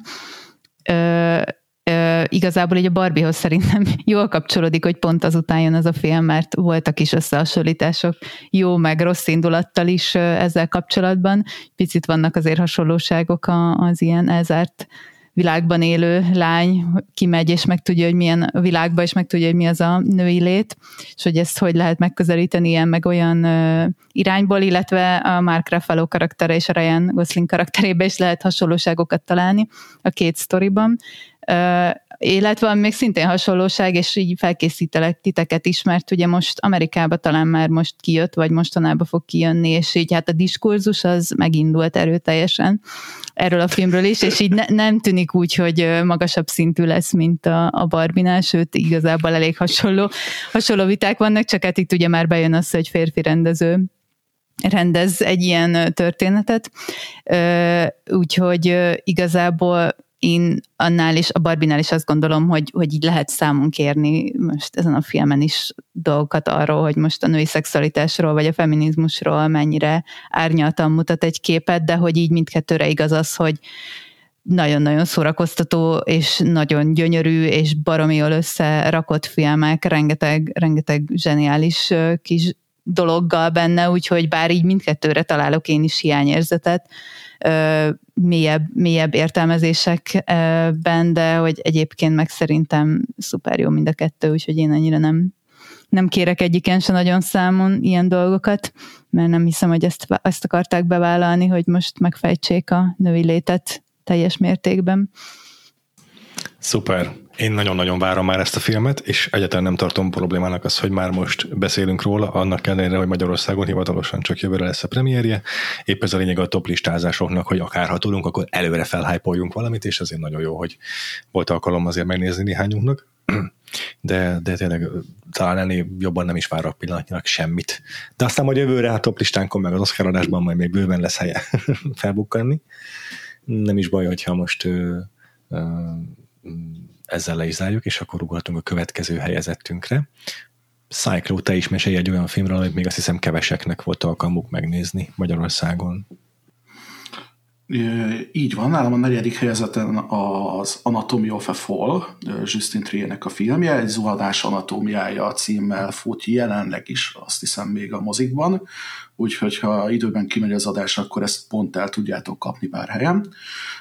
Egyébként ez lett Kánban most idén az Aranypálma díjas alkotás, és az Oscaron is több kategóriába valószínűleg be fog tudni csúszni, nem csak a nemzetközibe. Azt kell róla tudni egyébként, hogy a cím az egy szerintem eleve egy játék a gyilkosság anatómiája klasszikusra, mert nagyon tudatosan itt ugye nincsen eldöntve az zuhanás szóhasználatával az, hogy mi is történt valójában, ugyanis a film egy tárgyaló termi dráma a felszínen. Egy nőt gyanúsítanak a férje meggyilkolásával, és ugye abszolút nyitva van hagyva végig a film során, hogy most gyilkosság volt, baleset, öngyilkosság, és azt kell tudni egyébként még, hogy nem egy ilyen, nem a proceduralitáson van a hangsúly, hanem sokkal inkább a házaspárnak a életének a megismerésén, az, hogy hol romlott meg a kapcsolatuk. Tudni kell, hogy a Sandra Hüller hatalmasat ment idén, ugye a Zone of interest én még nem láttam, de abban is nagyon sokan dicsérték, úgyhogy ebben is szenzációs, úgyhogy neki egy, egy, egy elég jó éve van és hát ő játsza ugye a feleséget, akit gyanúsítanak itt a gyilkossággal, ad még az egészhez hozzá egy extra réteget, ami miatt uh, iszonyatosan izgalmas, meg folyamatosan uh, van fordulatokkal ez a, hát azért két óra fölötti játékidő. Uh, van egy egyedi íze a többnyelvűség miatt, ugye egy néma, német feleség, egy francia férnek a kapcsolatáról van szó, uh, akik ráadásul az angol közös nyelvben találtak meg némi kompromisszumot végül. Illetve az, hogy milyen volt a házasságuk, azt akár pszichológusi szakvéleményeken keresztül, hangfelvételeken keresztül, vagy a saját vak gyereküknek a beszámolói alapján ismerhetjük meg, úgyhogy külön érdekes, hogy anélkül, hogy használna egyfajta rasomonos szerkezetet a film, igazából eljátszik ugyanazzal a többfajta igazság kitökörítéssel, ami általában az ilyen rasomalonos filmeknek a sajátja. De sokkal jobb, mert így mindegyik megmarad egyfajta szubjektívumként. Úgyhogy igazából a filmnek nekem azért kis került ez ilyen erősen negyedik helyre, mert nagyon szeretem, hogy árnyalatai vannak, ahogy tele van nüanszokkal a script, hogy igazából mindennek nincsenek benne azok a nagy tárgyalótermi fordulatok, és mégis tud működni az egész. Tehát nincsenek olyanok ilyen, ho-ho, most akkor valakit rajta kaptunk valamin. Én eleve szeretem is ezt a műfajt nagyon, de itt tényleg az plusz, hogy van humora, és hogy ezek a szájbarágos megfejtések nélkül is végig úgy tudja nézni az ember, hogy folyamatosan akár egyszerre többfajta állásponttal is tudsz empatizálni a film során nekem ez volt a tizedik film, amit idén moziba láttam, tehát egyben a legutóbbi. Múlt héten volt egy mm, szabad délutánom, amit amikor úgy döntöttem, hogy ezt, rá tudom szánni ezt a délutánt, hogy elmenjek megnézni a filmet, amiről tudtam, hogy amúgy egy viszonylag azért hosszú film, és, és azt is éreztem, hogy ez biztos, hogy ennek a filmnek csak jót fog tenni, hogyha moziba látom, itthon talán könnyebben el tudnak kalandozni a figyelmem, vagy inkább azt mondom, hogy kevésbé tudna a markában tartani, hogyha fölfölállnék kimenni a hűtőhöz, vagy egy pohár vízért és szerintem ebben ezt, ezt, ezt jó, jó, jól is érzékeltem, és nekem is azt tetszett benne a legjobban, amit Cyclo kiemelt, ez a fajta a nézőpontoknak ez a megosztottsága, az, hogy egy, egy átlagos vagy nem feltétlenül átlagos, hiszen ugye ez, ahogy mondta Cyclo, végig lebegteti a film, de hogy mondjuk egy, egy házas, házas párnak a, a, a vitája, az kívülről szemlélve hogyan kontextusból kiragadva a mondatokat, pillanatokat, hogyan lehet extrémen sarkított mm, értelmezésekkel ábrázolni és prezentálni, és, és hogy hol van a határ ezek között, a, ezek, között, ezek között az értelmezések között. Ugyan a nyilvánosság szerepéről is szerintem tök sok érdekes dolgot fölvet a film, és ezek, ezek ezek végig nagyon érdekesek voltak, ilyen kvázi thrillerként is nekem működött a film, tehát hogy végig feszültségben vagy így izgalomban tudott tartani, hogy nagyon kíváncsi voltam, hogy vajon hova fogják kifuttatni, vagy, vagy, vagy hogyan fogja végigvezetni a filmet a rendező. Nekem kiszorult így a top 5-ből, és igazából így a top 10-be is ilyen éppen, hogy fér bele, bár mondom, hogy kifejezetten jó élmény volt és tetszett. Egy picit beigazolta nekem azt az előzetes félelmemet, hogy így a plakát, meg a, amiket hallottam róla, az alapján kicsit tartottam tőle, hogy ez az a fajta ilyen nagyon patika mérlegen kimért európai szerzői ilyen moralitás dráma lesz, ahol tényleg ilyen ilyen nagyon szépen, elegánsan, profin megvalósítva ábrázolnak majd egy ilyen nagyon komplex helyzetet, nagyon sokféle szemszögből ábrázolva, majd aztán, aztán így ezt így oda teszik elénk, hogy tessék, és, és, és én azt éreztem egy picit, hogy így hogy, hogy úgy kívül maradtam a, a filmen, tehát hogy egy, egy, megráztam egy hógömböt, nagyon izgalmas volt nézni, ahogy ott kavarog utána sok hópehely, meg ahogy így, ahogy így leperegnek, majd utána úgy ott hagytam ezt a, ezt a hógömböt, és nem vagyok teljesen meggyőzve arról, hogy mit is vittem el ebből a filmből. És lehet, hogy ennek majd még picit ülepednie kell, de hogy egyelőre egy kicsit ilyen, nekem így a, a, a, a filmnek a befejezése az ilyen szempontból volt csalódás, hogy amikor jöttem kifelé, akkor nem azt éreztem, hogy így marcangol valami, és hogy ezen még kattogni fogok, hanem hogy oké, okay, de ez most, úgy, ez most úgy mire volt jó. Picit ez az érzésem volt, de ezzel együtt tényleg nekem is nagyon, nagyon tetszett a film, és Sandra Hüller is fantasztikus, a rendezés is nagyon erős, a forgatókönyvet is ezekkel a kifogásaimmal együtt is nagyon-nagyon-nagyon jónak tartom, és az biztos, hogy a Vagfolt diátadóban a legjobb zene használat kategóriában garantált helye lesz ennek a filmnek, de erről már talán spoiler lenne beszélni. Vagy hát talán ezt, ezt, ezt meg akarom hagyni a nézőknek, hogy ez pontosan mit jelent, a, a, vagy a hallgatóinknak, akik majd meg fogják remélhetőleg nézni ezt a filmet, mert érdemes. Igen, először én sem értettem, hogy ö,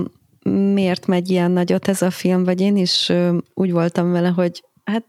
igen, ez egy ilyen jól megcsinált, ilyen jól összerakott, nagyon ö, profin összerakott munka. Ö,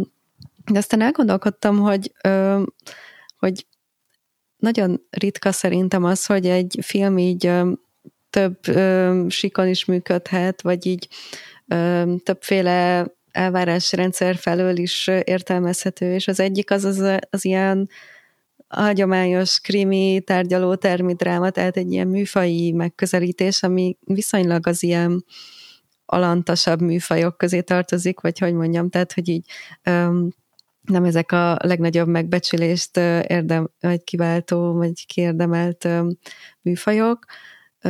viszont olyan irányba viszi el ezek, ennek a műfajnak a szabályait, ami viszont teljesen szembe megy a, az elvárásokkal, így az igazság természetét illetően, és, és ezek a, az ilyen filozófiai távlatok, vagy ilyen ö, ismeretelméleti dolgok, hogy, hogy egy tulajdonképpen egy, egy bíróságnak mi a szerepe, vagy ö, egy büntény, számít-e, hogy ö, mi történt egy büntényemben, vagy nem, ö, hanem csak az számít, hogy ö, ártatlannak vagy bűnösnek látszik-e valaki. Ö, ezek így, így egészen összezavarnak, és így felvillanyoznak szerintem, és én, én szoktam azóta gondolkodni ezen a filmen, szóval lehet, hogy hogy András így neked is visszatér idővel, és szerintem ez, ez ilyen bomba biztos recept, szóval én is biztos vagyok benne, hogy, hogy visszaköszön majd még ez a film így a, a díszozomba, ugye már az Európa Filmdíjat is megnyerte pár hete, mert szerintem ez pont, pont az a típusú dolog, amit szoktak szeretni az, a szavazók, akár így az Oscar szavazók is, hogy, hogy így könnyen uh, befogadható olyan értelemben, hogy így, így egyértelmű, hogy hogy mit látunk, hogy mi, mi történik a, a vásznon, de hogy mégis így, így elgondolkodtat, és, és nagyon gazdag tartalommal bír, úgyhogy én, én abszolút nem lepődnék meg, hogyha ha így ezt a, ezt a díszazont így, így végig tarolná ez a film. Egyébként tökre örülnék neki, hogy ez, ha, ha ez lenne most azoknak a, ugye minden évben most már az utóbbi években van egy-két olyan európai, vagy akár ázsiai, de, de ugye nem, nem amerikai, nem angol száz film, ami, ami már nem csak, nem csak egy-két aprócska vagy nem tudom, nem csak a, a legjobb idegen nyelvű film kategóriájában mérközik meg, hanem jelölik a rendezés, jelölik forgatókönyvet, színészeket, és tökre örülnék, hogyha ez a film is közéjük tartozna, úgyhogy ebben egyetértek veled. Szuper, ezt a filmet is nagyon-nagyon várom, majdnem annyira, mint a szegény párákat, főleg a Kálni hype óta.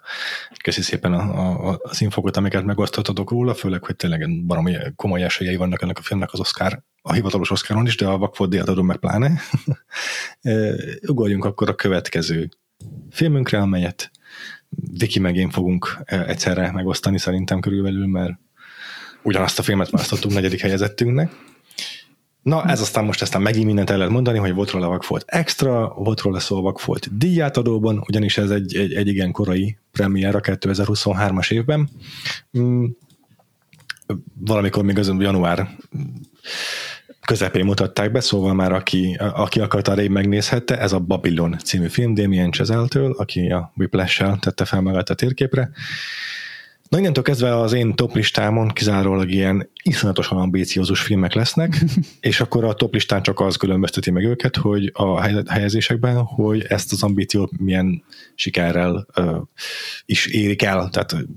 akad-e megbicsaklásra az ambíció kivitelezésében. Szerintem a Babylonban akar egy-kettő, de mindentől függetlenül elképesztően nagyra értékelem a, azt a hatalmas ambíciót, amit kitűzött magának a Damien Chazelle, és mivel végig szorogoztam a filmen, képes vagyok elnézni számára a hibáit. Ja, Hollywood megteremtéséről szól tulajdonképpen a, a, a szokásos ilyen Néma filmből átlépünk a hangos film korszakba, történet, amelyet már a Singing in the Rain az ének az esében is feldolgozott, és kicsit annál nagyobb léptéket vesz magáénak Damien Chazelle ebben a filmben, olyan sztárokkal, mint Brad Pitt és Margot Robbie, Mm, nem minden szereplőt sikerül ugyanolyan intenzitással, ugyan alapossággal körüljárnia, nem minden történet szál, nem minden érzelmi szál működik olyan ö, hatásossággal, mint a többi.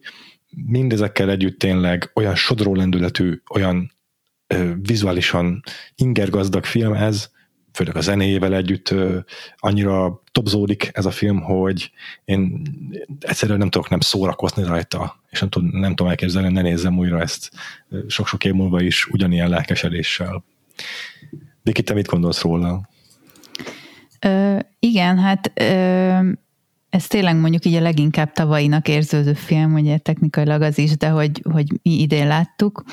Ö, én ezzel a filmmel olyan volt a viszonyom, hogy ugye Damien Chazelle-t eléggé szeretem, Whiplash is nagyon szerettem, de ugye La La Land az egyébként is az ilyen all-time egyik kedvenc filmem, úgyhogy, és neki ugye ez mint nagy szerelem projekt, úgyhogy én alapvetően nagyon kíváncsi voltam, amikor ezt először bejelentették, ezt a filmet, hogy milyen lesz, és akkor utána tudom, hogy kijött az előzetes, ami így egyáltalán nem tetszett, tehát az alapján úgy éreztem, hogy ez, ez olyan úgy lesz edgy, ahogy én nekem nem fog tetszeni, vagy hogy kidob magából, plusz kijött ugye Amerikában, és így gyűlölték a kinti kritikusok, kb. ez elmondható róla, Úgyhogy én ezt így el is engedtem majd kb. hogy az elvárásaimat ezzel a filmmel kapcsolatban, és akkor így, amikor bejött Magyarországra, akkor volt ez az ilyen vicces felismerés, hogy a magyar kritikusok meg tökre szerették, és hirtelen így jöttek a magas letterboxd pontszámok, úgyhogy akkor már kíváncsi voltam, hogy akkor mi az igazság, és igazából én nekem ez a film, az a kedvenc filmem lehetett volna idén, kb. így a kétharmadáig, Szóval ilyen sok szempontból egyetértek, hogy ez az ambiciózus to its fault kategória egy kicsit, hogy, hogy egyrészt fantasztikus fantasztikus ilyen szerelmes levél és vádirat Hollywoodhoz, meg az ilyen vadnyugati kezdeteihez, és annak az elveszett szereplőihez, akikről így méltatlanul már nem emlékezünk meg, vagy annyira nem szoktunk. Hát ugye néma filmekből eleve nagyon sok nem is maradt meg, de ami megmaradt, az sem tipikusan olyan, amit így sokan elővennének, csak tényleg már a legmagasabb szintű színefilek. És így az évek kedvenc szekvenciáim ebbe a filmbe vannak, tehát hogy nekem így ez a, az, a, az első felébe a tömegjelenet forgatás kamera nélkül őrülete az ilyen fantasztikus volt, illetve az első ilyen hangos filmfelvételek, és annak a káosza, meg a horrorja, meg drámája, az ilyen elképesztően jó ebben a filmben. És ugye, ugye minden, amit elmondunk, hogy a zenéje, és így nagyon hallgattam, benne volt a, az ilyen éves legtöbbet hallgatott Spotify-os listámban, meg a humorát is nagyon imádtam, nagyon jók a színészi alakítások, és akkor ugye így kb. Ugye ez egy három órás film, így a két harmadánál elindul egy ilyen lemerülés az alvilágba, Hollywoodban, amit így éltem a célját, szerintem nem, nem jól valósította meg Sazel az, amit elképzeltet, vagy így nem tudom, hogy mit akart pontosan kiváltani, de ugye nem olyan rég néztem meg a Boogie Nights-ot újra a moziban, most a Paul Thomas Anderson ilyen retrospektív vetítésen, ez egyébként hasonlították sokat ezt a filmet, mert hogy az is egy igazából egy ilyen rövid, de letűnt korszakról szól, és annak így a közegéről, és ugye ott is van egy olyan jelenet sor, amikor itt tényleg van egy ilyen mélypontja a szereplőknek, hogy hova kerülnek, és még a konfliktus is hasonló,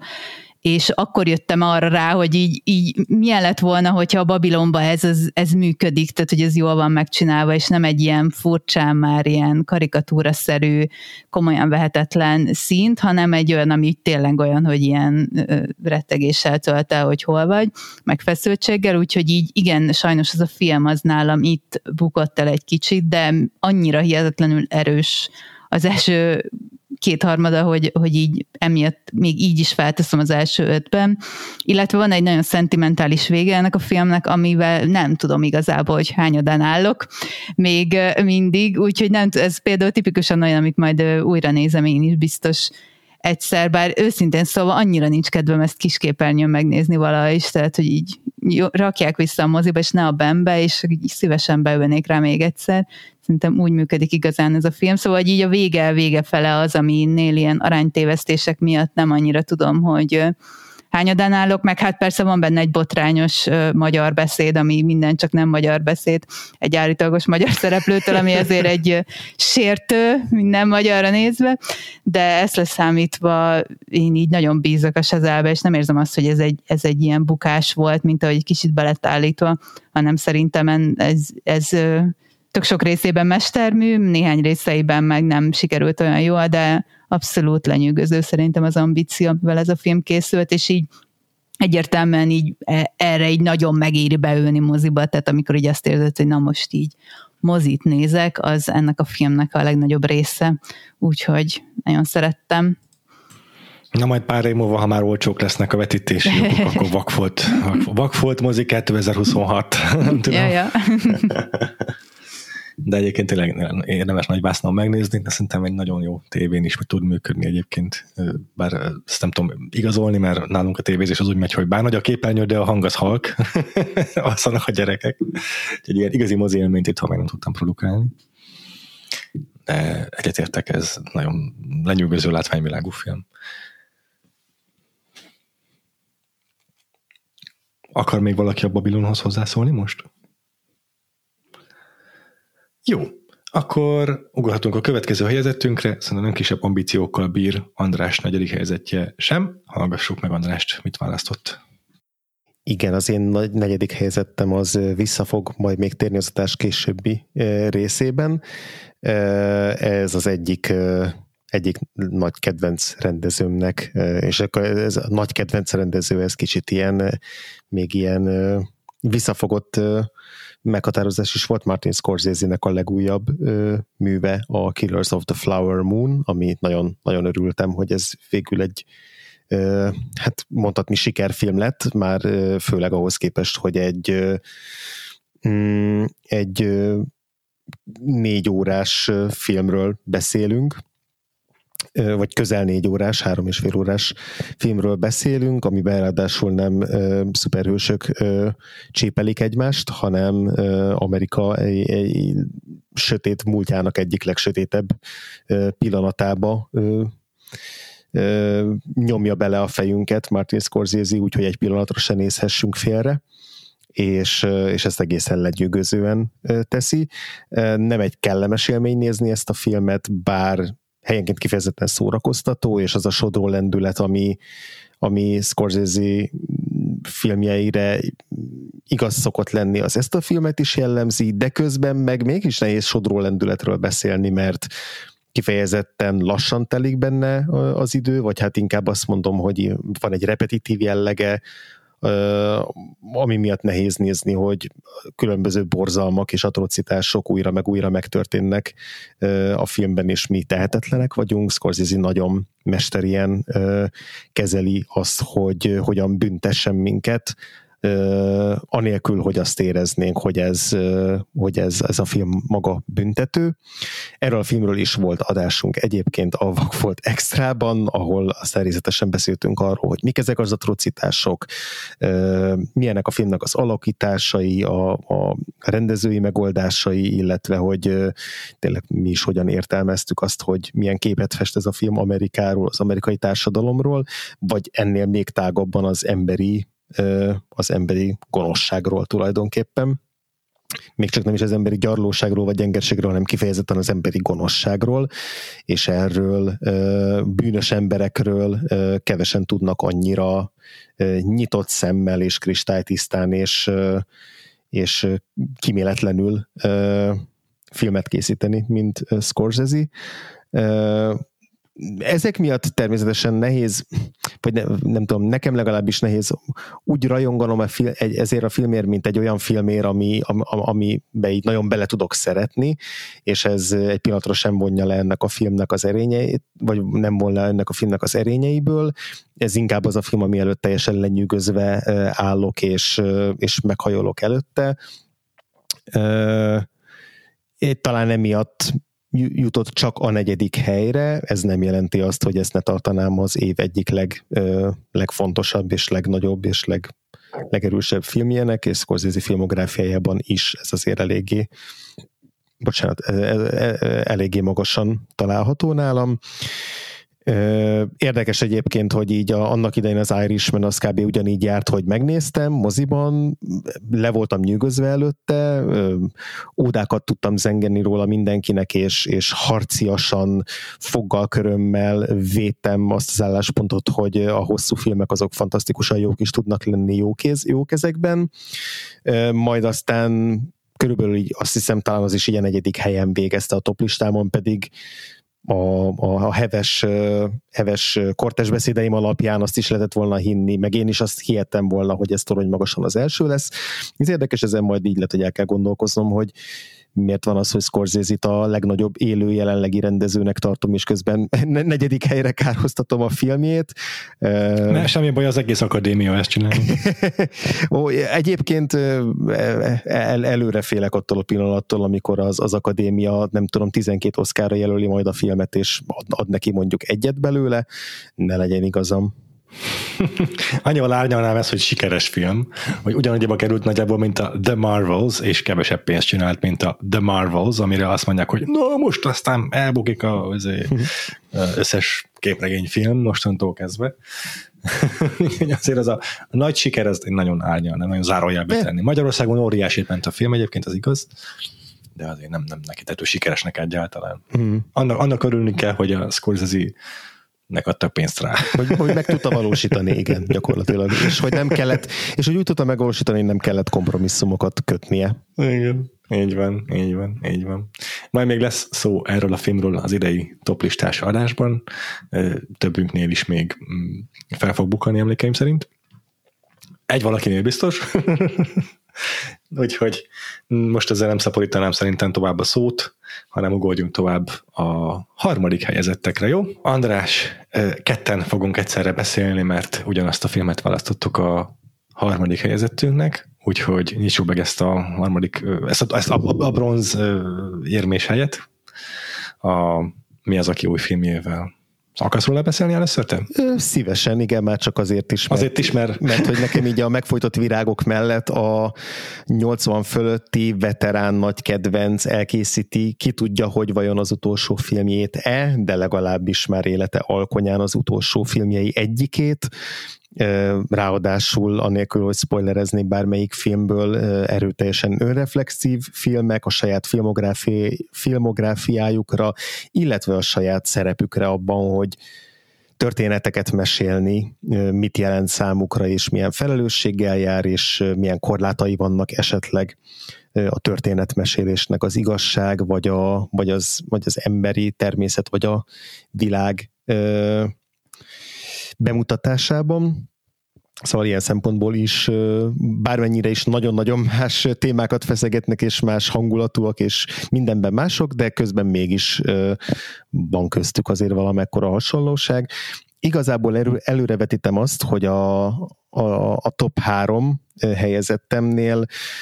gyakorlatilag nagyon-nagyon-nagyon nehéz eldöntenem, hogy melyiket melyik helyre rakjam. Nagyon sokat viaskodtam magamban ezzel, és még fogok is. Simán meg tudnám változtatni azt, hogy holnap megcserélem a hármat, aztán holnap után megint megcserélem a hármat, és ezt így csinálom, amíg, amíg meg nem őszülök olyan, olyan ősz, őszre, mint mi az, aki. De de most jelen pillanatban a harmadik helyen található a film. Talán egy picit a recency biasomat is próbálom ezzel így, így visszaszorítani, hogy csak azért, mert ezt láttam utoljára, nem fogom ezt rakni az első helyre, de de e, egészen csodálatos filmélmény volt a, a, a Boy and the Heron, Hayao Miyazaki-tól, amit szintén moziban sikerült megnéznem ezt együtt néztük meg Péterrel, és mind a ketten, mind a ketten odáig voltunk ezért a filmért. Nekem hatalmas élmény volt az, hogy, és nem is emlékszem, mikor volt utoljára ilyen, hogy ennyire szabadon átadtam magam egy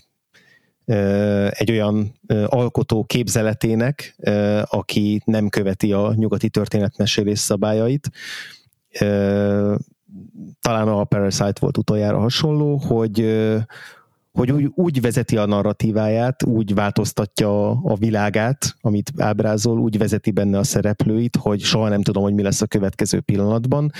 Látszólag teljesen nyaktörő kanyarokat vesz a film, és olyan, olyan váltásokat tesz, aminél így, így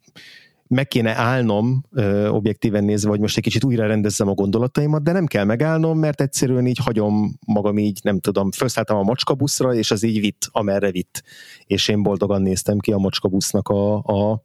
az ablakain, és szemléltem azt a tájat, amin keresztül megyünk, és ez a fajta ilyen szinte gyermeki szabadság, amivel a, ezeket az asszociációkat, ezeket a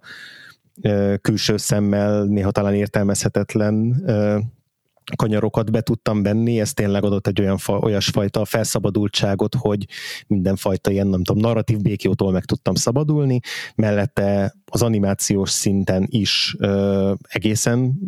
pazar és fantasztikus, és mi az, akitől sok szempontból új ö, új távlatokat nyitott a film.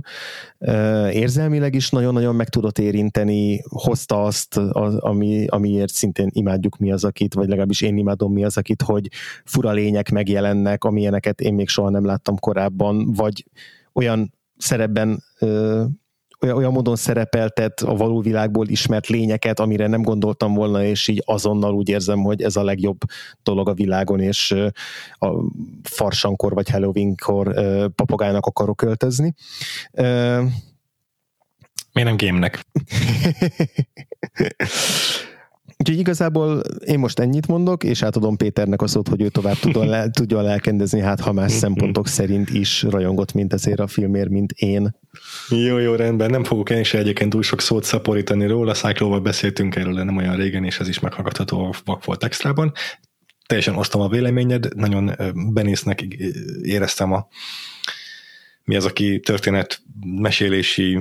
választásait. Annyival lekorholnának, hogy magyarul a film címe a Fiú és a Szürke Game, ez egy japán film, angolul igaz, hogy van neki egy címe, de számunkra ilyen szempontból kevésbé releváns, hogy nem Amerikából importáltuk ezt a filmet. Japánul egyébként az a címe, hogy How do you live, ugye ez az angol átirat, de egyébként ti hogy éltek? Vagy Akkor legalább mondhattad volna japánul a japán címet. El tudom mondani, ha kíváncsiak vagytok rá, de meg kell keresnem. Már ki van írva. Na minden esetre, én is a, a képzeletnek a topzódását eh, tudom itt is ismét méltatni. Ahogy mondtam, itt már nekem csak ambiciózus filmek lesznek a toplistámon. A, mi az, akitől egészen szokatlan és váratlan történetmesélési megoldásokat alkalmaz ez a film, abból a szempontból is, hogy egy kisfiú a főszereplője, nem pedig egy kislány, ami a szokásos megoldás nála, ebből is lehet már érezni, hogy lehet, hogy talán még inkább személyes, még inkább önéletrajzi ihletésű lesz ez a történet, mint a korábbiak, de aztán több olyan elem is van a történetben, amelyek ezt alátámasztják. Mm, ezek még így a spoilermentes kategóriába esnek, tehát például a gyereknek az apukája repülőgép alkatrészgyártásból él, akár csak a, mi az, akinek a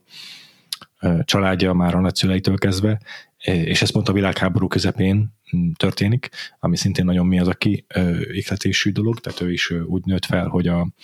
családja tulajdonképpen a háborún gazdagodott meg, finoman szólva, és ezt a gyerek is megéli a saját történetében. Vannak hasonlóságok abban is, hogy az anyával mi történik, meg azzal is, ami a, mi az, akinek a, az anyával történt. És ezek az élmények, ezek valószínűleg manifestálnak a történetben a kisfiú Namahitón keresztül, a, és e, e, e, egészen megtévesztően realisztikus a film első fele, majdnem, hogy el is altatta az én gyanúmat, hogy ez, ez, ez, ez ilyen klasszikus mi az, aki történet lesz-e,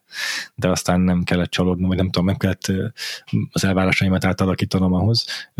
mert a, mert a film aztán végül is kiteljesedik, és a, egy teljes, teljes értékű mi az, aki történetet látunk kibontakozni, amely ö, egy cseppet se hagy maga után kívánni valót, a fantáziát úgy, úgy, úgy ö, hagyja szárnyalni, hogy az ö, tényleg arra senki nem képes rajta kívül egészen izgalmasok a filmnek a szimbólumai, az allegóriái, ezekről aztán most végképp nem fogok, mert az nagyon-nagyon spoileres lenne, de érdemes belásnia magát annak, aki szeretné jobban értelmezni, vagy mélyebben értelmezni azt a filmet. Ebben mi is adunk néhány támpontot a Vakfolt Extrában, de vannak tök jó cikkek is erről, és egyetértek, hogy a különböző állatábrázolásai ennek a filmnek azok nagyon változatosak és baromi izgalmasak, nem csak a a papagájok, hanem a kis, kis barabarák, meg a, nagyon sokféle állat vonul fel ebben a filmben, és, és ez is mind olyan, hogy, hogy egyrészt nagyon-nagyon mi az a kis, másrészt ezekben is sokszor, sokszor tud valami újat mutatni, meg valami váratlant, és valami mm, elvárásokkal szembe menőt mutatni. Tehát vannak pontok, amikor az egyébként abszolút negatívan ábrázolt állatfajtákat hirtelen humanizálni kezdi egy jelenet elejéig, és így egészen megható pillanatok tudnak lenni ezek a filmben, egészen megrázóak is adott esetben. Szóval ez hihetetlen jó ez a fiú és a szürke game. aminek a japán címe, akkor ha már, ha Jó, már ennyire kikövetelted, az a Kimitachi wa do ikiruka, ami valóban a How do you live ként lenne lefordítva angolra, hogyha valami, valamiért nem változtatták volna meg az angol címét. Igen, igen. A könyv, amiből készült, annak ez lett igen. Az angol címe is, mert az megjelent egy pár évvel ezelőtt, amikor már bejelentették a Bryce filmet, akkor már a könyv- a könyvet nem sokkal azután kiadták angolul uh-huh. is. Magyarul nem jelent meg. No, majd még lesz szó szerintem erről a filmről a későbbiekben, de most ugorjunk tovább, mert Cyclo harmadik helyzetjére vagyunk leg, leginkább kíváncsiak most. Az én harmadik helyezettem lesz szerintem a, a legfelszínesebb pik itt a listámon, illetve hát az egyetlen ilyen tömegfilm. Nekem a kedvenc tömegfilmem volt idén a Spider-Man Across Spider-Verse, ami több szabályt megszegek egyébként itt, amit általában szeretem magamat tartani hozzá. Az egyik például az, hogy mondjuk félfilmekre nem adunk, nem tudom, komolyabb pontszámokat, mert itt, itt sajnos arról van szó, hogy itt, itt itt gyakorlatilag egy kettévágott történetet kapunk, de az előbb említetted, hogy hát mennyire szeretted a Boyan de Heronnál a képzelet túlzódását, itt talán egy picivel talán kevésbé erős szót használnék, mert nem is a képzelet, a kreativitás túlzódása volt az, ami engem leginkább lenyűgözött ebben a, ebben a filmben főleg úgy, hogy úgy tűnik, úgy tűnik az egész koherensnek, hogy három különböző rendező dolgozott rajta, három különböző író, ezek között se volt igazából átmenet, tehát ez már önmagában egy nagyon ritka dolog, és a Sony Picturesnek ez tényleg egy olyan animáció oleja lett, hogy már én az előző Spider-Man animációjukért is oda voltam a 18-asért, de szerintem ez még ahhoz képest is rátett egy lapáttal, amit ötletességben, meg igazából képregényszerűségben meg ki lehetett hozni ebből a témából. Én egyébként odáig mennék, hogy most lehet, hogy egy recency bias miatt, de egyébként talán a kedvenc nyugati animáció most így az elmúlt időkből, amit így moziba láttam. És nem tudom, hogy igazából a Pixarba vagy a Disneybe belefáradni kezdek, vagy kiszeretni, vagy csak igazából kiismerni őket, de ahhoz képest nekem ez sokkal frissebbnek hatott, mint amiket ugye a nagy nyugati ilyen góliátok szoktak képviselni az elmúlt években. Úgyhogy idén én már előre nagyon szomorú vagyok, hogy így a mi az, akinek meg ennek a filmnek meg kell küzdeni az Oscaron, mert szerintem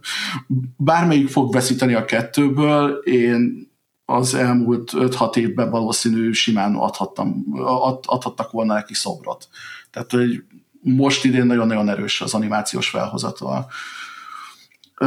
Emellett egyébként szenzációsan jó a, a voice acting fel, mezőny, amit összeszedtek ehhez a filmhez, tehát a semmelyik úrt ugyanúgy már láthattuk a korábbi, vagy hallhattuk a korábbi ö, filmjükben, de egyébként Haley Stanfield, Jason Schwartzman, Oscar Isaac, egyébként Best Lies-ból a Greta Lee is kapott benne ö, hangalakítás szerepet, úgyhogy tele van meglepetésekkel, meg ilyen érdekességekkel. És amit még így a vizualitásán túl kiemelnék, az a Daniel Pembertonnak a filmzenéje, ami megint csak az év egyik legerősebb pontja volt nálam. Úgyhogy nagyon-nagyon szerettem, leginkább egyébként az, hogy nem csak az, hogy semmi nem néz ki ennyire képregényszerűen, hanem minden egyes karakternek, vagy minden egyes kis ilyen univerzumnak, ahova elkalauzol minket a film, van egy saját esztétikája, de nem úgy, hogy most nagyon harsányan mást akarnak csinálni, hanem tényleg ilyen nüanszokban, hogy valahol egy kicsit extra shadinget használnak, van, ahol inkább csak ilyen ö, sketchszerűen nyúlnak hozzá az animációhoz, ahogy Gwennél pasztelszíneket használnak, és az érzelmek azok igazából ilyen, ilyen bleeding-nel így elszíneznek dolgokat maguk körül, amikor a karakter átmegy egy változáson. Tehát maximálisan kihasználják az animációs közeget úgy, hogy úgy prezentálják ezt a történetet, ahogy egyébként élő szereplősen nem lehetne.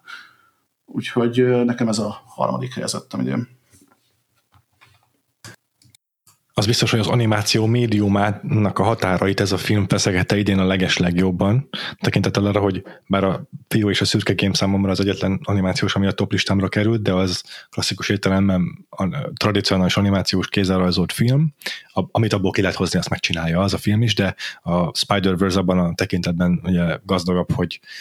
hogy a az animáció eszköztárának egy gazdagabb tárházával dolgozik a, a digitális formátonnak köszönhetően, és így éneket lehet megfigyelni, hogy a különböző a karaktereket különböző frame rate-tel animálja, tehát mit tudom én, az egyik karakter az 12 képkockán jelenik meg egy másodpercben, a másik az meg 6, vagy éppen 24, és akkor van olyan karakter a filmen, a Spider-Punk, aki meg annyira punk, hogy a különböző testrészei, meg a különböző dolgok, amiket visel, azok különböző FPS-sel jelennek meg. Szóval hihetetlen és akkor ezzel szerintem viszont átugorhatunk a következő helyezettünkre, a, a, amit pedig Lillától fogunk meghallgatni. Lilla, kérlek mondani nekünk, mi a harmadik helyezetted? Az én következő helyezettem az a Return to Soul, ami egy 2022-es film, 2022-es Cannes Filmfesztiválon volt, de én ott nem láttam, és egészen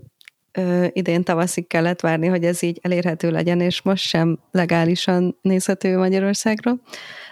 De annyira tetszett, hogy semmiképpen nem akartam mm, így említés nélkül hagyni. Ez egy korábban játszódó film, és szintén egy ilyen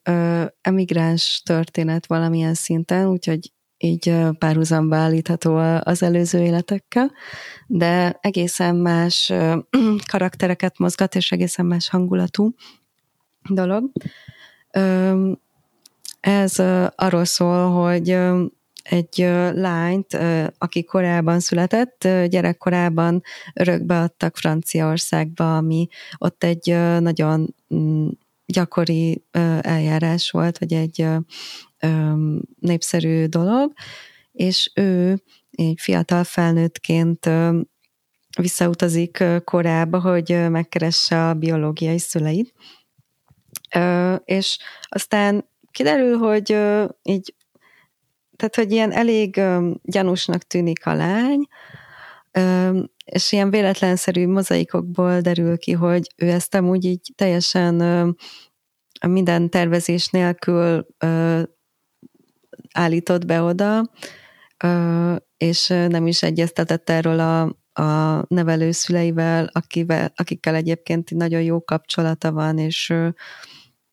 és azt tervezték, hogy majd egyszer együtt elmennek oda, és meglátogatják a, a biológiai szülőket. És akkor tényleg sikerül is találkozni a, a, a biológiai szülőkkel, az viszont egészen másként zajlik, mint ahogy eltervezte. Ö, ő így nagyon dühös, indulatos, a, a szülők pedig így azonnal úgy veszik, hogy így a, a, az eltévedt bárányka hazatért a családba, és úgy kezelik, mintha ha mindig is ismerték volna, a lány számára viszont nagyon kényelmetlen ez a szituáció, hiszen úgy érzi, hogy így teljesen idegenek egymásnak, és így világok választják el egymástól őket, ami így tényleg látszik is így a közeledési kísérleteik során. És érdekes módon így itt nem ér véget ez a film, hogy megtörténik ez a, ez a nagy találkozás, hanem innentől kicsit így ö, ö, ilyen, ilyen álomszerűbb lesz, vagy ilyen rémálomszerű inkább, hogy az derül ki, utána ilyen időugrásokkal haladunk előre, hogy ő így ott ragad ö, Koreában, és ö, igazából nem tudjuk pontosan, hogy mire vár, de vár valamire, és így próbálja az identitását megtalálni, és ez az a fajta film, amikor egy ilyen nagyon öntörvényű, szótlan főszereplővel kell mennünk, és így csak következtethetünk arra, hogy így mikor mit gondol, és mikor mik a, a motivációi, mert ilyen teljesen váratlanul meg így a, a hétköznapi logikával ellentétesen képes cselekedni. De így a végére összeáll szerintem, hogy, hogy ki ő, és mi, a, mi az ő nagy bánata, és ad még egy ilyen lezárást is a film, vagy egy ilyen mm, elfogadható kifutást a, az eseményeknek. Úgyhogy egy ilyen nagyon nagy utazás elsősorban mentális szinten, de így kultúrák között is, illetve egy felnövés történet. Nagyon szép a film, ez kicsit ilyen, ilyen szárnyas fejvadászos, néha ilyen éjszakai neonfények, de hogy közben egy valós helyen játszódik. Úgyhogy engem így egészen megbabonázott ez, hogy így, így fejtegetni, hogy mi van ebben a lányban, merre fog kanyarodni a történet, meddig követjük őt egy életszakaszban, aztán egy időugrással hova kerül ő, és éppen így miben van. Úgyhogy egy nagyon izgalmas film szerintem, és ajánlom azoknak, akik így szeretik az ilyen, ilyen kicsit álomszerű a hétköznapoktól főleg így, így mentálisan eltávolodó, különleges karaktereket mozgató filmeket.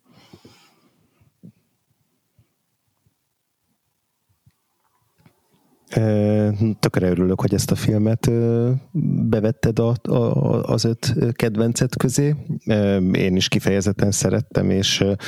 nem is akarok nagyon sokat hozzáfűzni ahhoz, amit, amit mondtál Lilla. Nekem is nagyon tetszett az, hogy amennyire enigmatikus a filmnek a főszereplője, pont olyan talányos néha maga a film is. Ugyanúgy, ahogy próbálja kifürkészni a főszereplőt, ugyanúgy a, a filmnek a, a, a célirányát is próbáljuk kipuhatolni. Tök, tök jó, hogy ennyire ilyen egy, egy hullámhosszon mozog a film a saját ilyen főszereplőjével, vagy hogy tényleg olyan érzésünk van, hogy a, annyira, annyira, ahogy mondtad, öntörvény, annyira akaratos, céltudatos ez a főszereplő, hogy keresztül viszi az akaratát, és így viszi magával a filmet is mindenen keresztül. Úgyhogy igen, én, én, én nekem is egy, egy kifejezetten erős és izgalmas élmény volt ez a film, és tökre sajnálom, hogy és nem sajnálom, hogy csak itthon tudtam megnézni, tökre örülök, hogy itthon meg tudtam nézni, de igen, az, hogy, hogy legális forrásokból nem sikerült hozzáférhetővé válni a filmnek, az azért, az azért hát kár. Én is örülök hogy ez szóba került itt ez a film. Ugyanígy letorrentezve jutottam én is hozzá, és én az előző éves top 20-ba visszamenőleg Letterboxdon azért belecsempésztem ezt, és már majdnem mindent elmondtatok, annyi, hogy nálam a filmnek a csendesebb részei, a családdal való találkozások egy picit távolabb maradtak, viszont a, minden, ami a kicsit elvontabb volt, vagy az éjszakai életbe játszott, azokat meg iszonyatosan imádtam. Egyrészt a fő szereplőnek az, az az öntörvényűsége, lobbanékonysága, meg maga az a makacs lázadás, hogy bármit mondanak neki mindennel, az a első reakcióra, hogy rögtön megpróbál szembe menni. Úgyhogy tele van az egész ilyen ferális energiákkal, és iszonyatosan jó a zenei felhozatala a filmnek. Tehát ö, táncjelenetekből is van benne egy-kettő, ami nagyon emlékezetes, de például az intróból a, az, azt azóta nálam megy folyamatosan a, ilyen on repeat van egy Petál című száma 70-es évekbeli K-popot, hogyha valaki akar hallgatni, az például szenzációs. Úgyhogy ha valaki szereti az ilyen nightlife-os aspektusait a filmeknek, akkor annak is ajánlom, hogy túl azon, amit elmondtatok, hogy sok ilyen értékkel rendelkezik még a film. Nagyon-nagyon jó, hogy ezt a filmet szóba hoztátok, mert én őszintén bevallom, hogy elfelejtettem bepótolni. Nem tudom, lett volna, lett volna erre időm, de egyszerűen ki, ki, kihullott valahol, pedig rajta van a watchlistemen is, és elfeledkeztem róla, úgyhogy jó, hogy emlékeztettetek rá. És akkor most hallgassuk meg Vikit, akinek a harmadik helyezetjét még nem ismerjük, és az is legalább ennyire érdekes lesz. Így van. Az én harmadik helyezettem az Koréda Hirokazuto a Szörnyeteg című idei filmje, ami egyébként Kánban debütált, de ha jól tudom, Lilla ott nem látta ezt, úgyhogy Egyedül maradtam, bár volt egyébként magyar bemutatója is mm, ősztél környékén a filmnek, én ott láttam.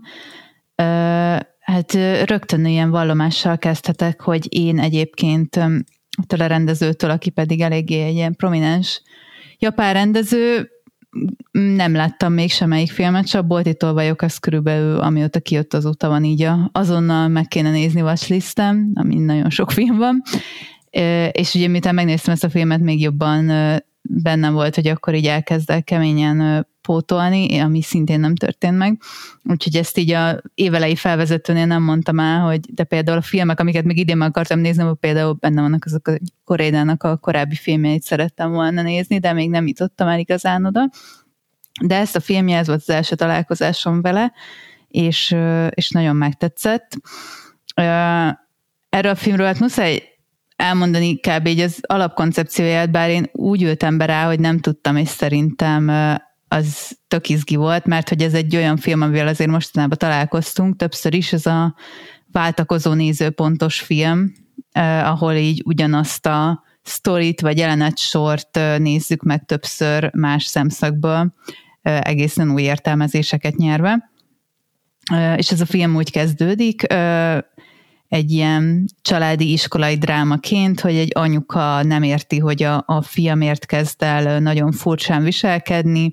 meg kicsit ez a, az ilyen szuicid hajlam kezd rajta eluralkodni, és látszik, hogy valami nagyon gyötri, és próbálja bele kiszedni, és akkor nagy nehezen annyit tud belőle kiszedni, hogy valami a tanára mondott neki valamilyet, ami így nagyon megragadt, és valami miatt így traumatizálta. És emiatt bemegy az iskolába, ahol így találkozhatunk azzal az iskola rendszerrel, ami így, ha jó, bizonyos szempontból hasonlít a miénkre is, de hogy így nagyon tipikusan japán iskolarendszer, ahol így az ilyen, ilyen áthatóhatatlan fala az udvariasságnak, az a találja magát szembe ez az anyuka, és hogy így próbálna, próbálja felelősségre vonni ezt a tanár, de hogy így az igazgatókon sem megy keresztül, akik itt szeszor bocsánatot kérnek, de semmit nem fogadnak el, vagy hogy semmit nem vállalnak fel, nem hajlandóak erről beszélni, és akkor egy van egy ilyen küzdelem, és ez az első harmadának a filmnek,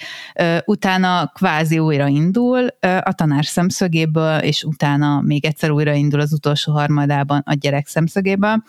és hát ahogy kvázi ennél a műfajnál mondhatni megszokhattuk, teljesen más a sztori a három szemszögből, Uh, amit én, tehát hogy ez már így lehetne, nem tudom, elcsépeltnek is nevezni akár, de én ezeket így imádom. Tehát, hogy amikor van valakinek valami, amit így akárhányszor meg tud zabálni, nálam ezek, a, ezek az ilyen váltakozó nézőpontos sztorik, ezek általában mindig nagyon izgalmasak. Uh, ugye m, talán tavalyi film volt a Veszélyes lehet a fagyi, amit én borzalmasan imádtam, és akkor az is egy olyan élmény volt, hogy nem tudtam egyébként, hogy ott az fog történni, és hogy ott egyik párnak a két nézőpontja van, de például amiben nagyon más ez a film, a Veszélyes lehet a fagyhoz képest, meg a legtöbb ilyen váltakozó nézőpontos, akár visszamegyünk a vihar kapujában filmhez képest, az, hogy itt igazából ugyanaz történik meg minden egyes újrajátszáskor, tehát nem az van, ami sokszor van ezeknél a filmeknél, hogy így úristen, ő teljesen máshogy élte meg, vagy ő, az ő emlékezetében teljesen mást is mondott a másik ember, meg más csinált, hanem így ugyanazt látjuk,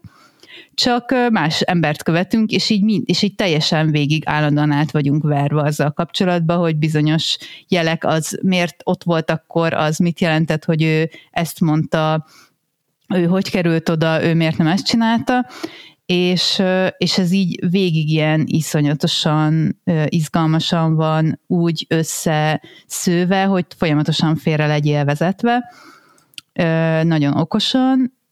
ami így emiatt már így nagyon nézette magát a film, nagyon szerettem, de egyébként meg meg tényleg az van, hogy, hogy nem, csak azért, mert hogy van benne egy ilyen izgalmas gimmick, hogy folyamatosan így meglepődsz, hogy ú, az ez volt, meg az volt, meg tele van olyan jelenetekkel, hogy így mondjuk az első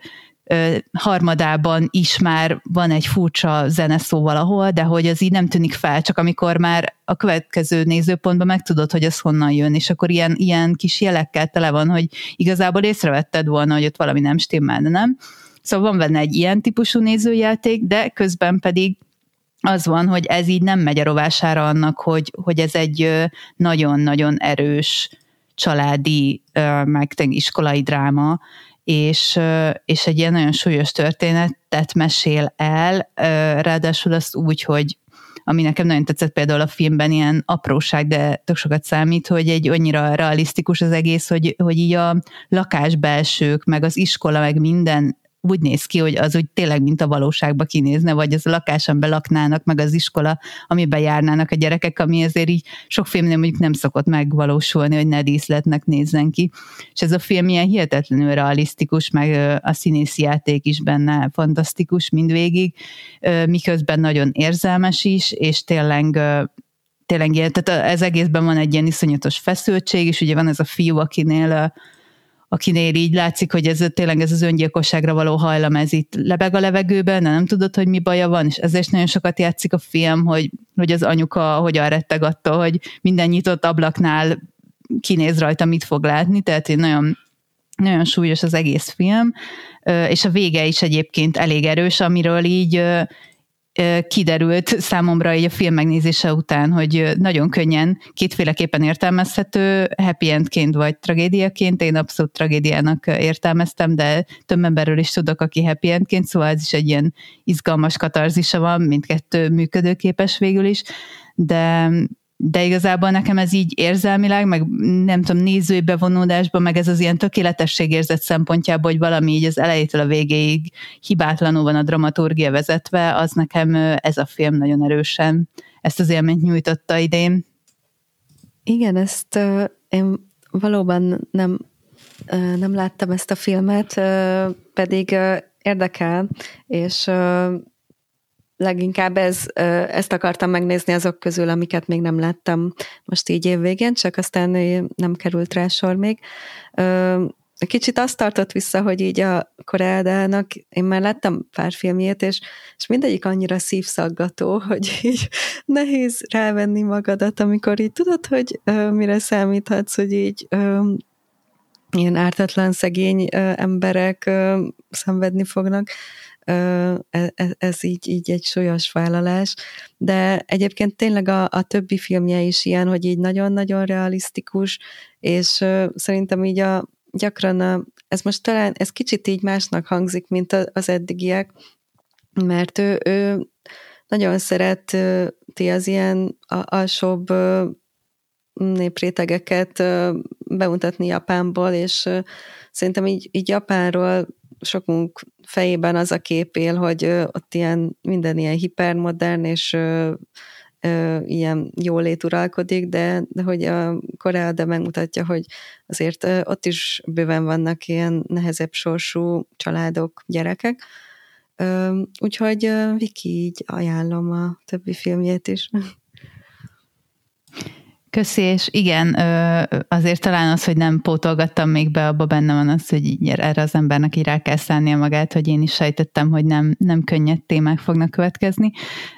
Meg még annyit csak hozzáfűznék, hogy szerintem, ha nem is talán olyan hangsúlyos, mint a korábbi filmjében, de azért ez a, ez a nehezebb helyzetben lévő réteg az ebben a filmben is hangsúlyos, mert itt egy egyedül, gyerekét egyedül nevelő anyukáról van szó, azért így az iskolai szinten is érződnek az ilyen típusú problémák, meg a tanárnak az életében is, hogy egyikük sincs társadalmilag se könnyű helyzetben, meg még vannak egyéb rétegek is, de abban meg már azért nem mennék bele, hogy ne spoilerezzek el semmit. Igazából ugyanazt tudom elismételni, mint a, a Return to Soul-nál, hogy nagyon örülök, hogy valaki fölvette ezt a filmet a listájára az a, azzal a különbség, hogy ezt nekem még nem sikerült bepótolnom, moziba szerettem volna elmenni, mint az adás elején mondtam, ez viszonylag kevés alkalommal sikerült erről a filmről, pont lecsúsztam sajnos, be fogom pótolni előbb-utóbb, most meg már végképp, hogy ennyit dicsértétek. Egyébként, hogyha Viki, hogyha a filmográfiájában ö, majd szeretnél tovább menni, de még mindig tartasz egy kicsit attól, hogy nagyon kiszagassák a szívedet a helyéről, akkor a, a Kis Hugunk című filmje az szerintem egy jó következő lépcsőfok lehet, mert az, az inkább, inkább megmelengeti az embernek a lelkét, mint sem, hogy kifacsarja tövestül a helyéről, és aztán utána már, már, már lehet, a, lehet a fájdalmasabb fájdalmasabb filmeket is sorra venni, mert amúgy tényleg az egyik, egyik legjobb és legkonzisztensen legjobb japán jelenleg alkotó rendező Koreeda. Én csak annyival akartam árnyalni a szívszagató dolgokat, hogyha ilyen bemelegítésnek akartok még Koreádától nézni valamit, akkor a gonosz Netflixen idén januárban fölkerült egy sorozata, a Timakanai Cooking for the Maiko House, ami most olyan jelzőt fogok mondani, amit általában vele kapcsolatban nem szoktak használni, hát ez Uber cuki. De tényleg. Úgyhogy egy ilyen házban játszódik meg, meg ilyen fiatal lányokkal, akik ilyen bentlakásos szakácsok. Úgyhogy azt például tudom ajánlani, hogyha jó kedre vájtok tőle, és nem feltétlenül szép szagatásra, akkor az egy jó kis alternatíva. Wow. Köszi, köszi. wow. Ez az egy bajom ezzel a Koreádával, hogy gyorsabban gyárt filmeket, mint ahogy én bepótlom őket. Az utóbbi időben is évente jöttek ki eh, kihagyhatatlan filmjei, tehát a Viki említette, említette a bolti tolvajokat, de azóta volt a Broker, amit szintén iszonyatosan magasra méltattak, és amikor a bolti tolvajok kijött, akkor én végigmentem a Letterboxdon az filmográfiáján, és így majdnem mindent watchlistre tettem, és akkor láttam, hogy a 90-es évekig visszamenőleg vannak ilyen 4,3 csillagos filmjei, tehát iszonyatosan sok, és tényleg nagyon konzisztens minőségű filmem van, úgyhogy nekem is rengeteget kell tőle bepótolnom, és én is marhára örülök, hogy felkerült a listára idén a szörnyeteg, mert, mert nagyon sokat hallani róla különböző filmösszegző adásokban, más podcastokban is, úgyhogy ill, illő volt, hogy megemlítsük. Na de Viki, vissza is adom neked a szót, mert a második helyezettekhez értünk, és egyszerűbb, hogyha te veszed, vagy te folytatod tovább a, a kört, és, és elmondod nekünk, hogy mit választottál az ezüst érmesednek. Jó. Ö, második helyezettem az mm, egy olyan film, amit nem tudom, ha mielőtt látom, azelőtt mondom magamnak, hogy majd ez lesz a második helyzet, akkor valószínűleg nem gondoltam volna, hogy így lesz. Most jól bonyolultan körbeírtam, de ez a tűzvörös ég volt német eredeti címén Roterhimmel című film, és azért nem gondoltam volna, hogy felkerülhet, mert hogy ha már ilyen, nem tudom, kínos vallomásokban vagyok úgyis rendezőkkel kapcsolatban, ugye a rendezője a Christian Petzold, től egyetlen egy filmet láttam eddig, ugye elég, ő is elég prominens német rendező, és én csak a Transitot láttam, egy pár évvel ezelőtti filmjét, ami egy tipikusan, vagy ha nem leginkább tipikusan olyan példája, amikor én nagyon-nagyon utáltam egy filmet, amit, amit mindenki imádott, de hogy úgy, hogy így nem is értem, hogy hogy lehetett ezt imádni, és ez mindig egy ilyen nagyon, nagyon rossz érzés, amikor így egyrészt eleve az ember nem szeret kimaradni a buliból, másrészt ilyenkor így az impostor szindróma is előtörhet, hogy nem értek nem értem a filmeket nyilvánvalóan, hogyha én nem értem, hogy ez miért zseniális. Úgyhogy ez egy ilyen kellemetlen folt volt, és akkor amikor így jöttek ki új filmé, akkor is úgy voltam, hogy távol tartom magam. És akkor most ugye ezt a, ezt a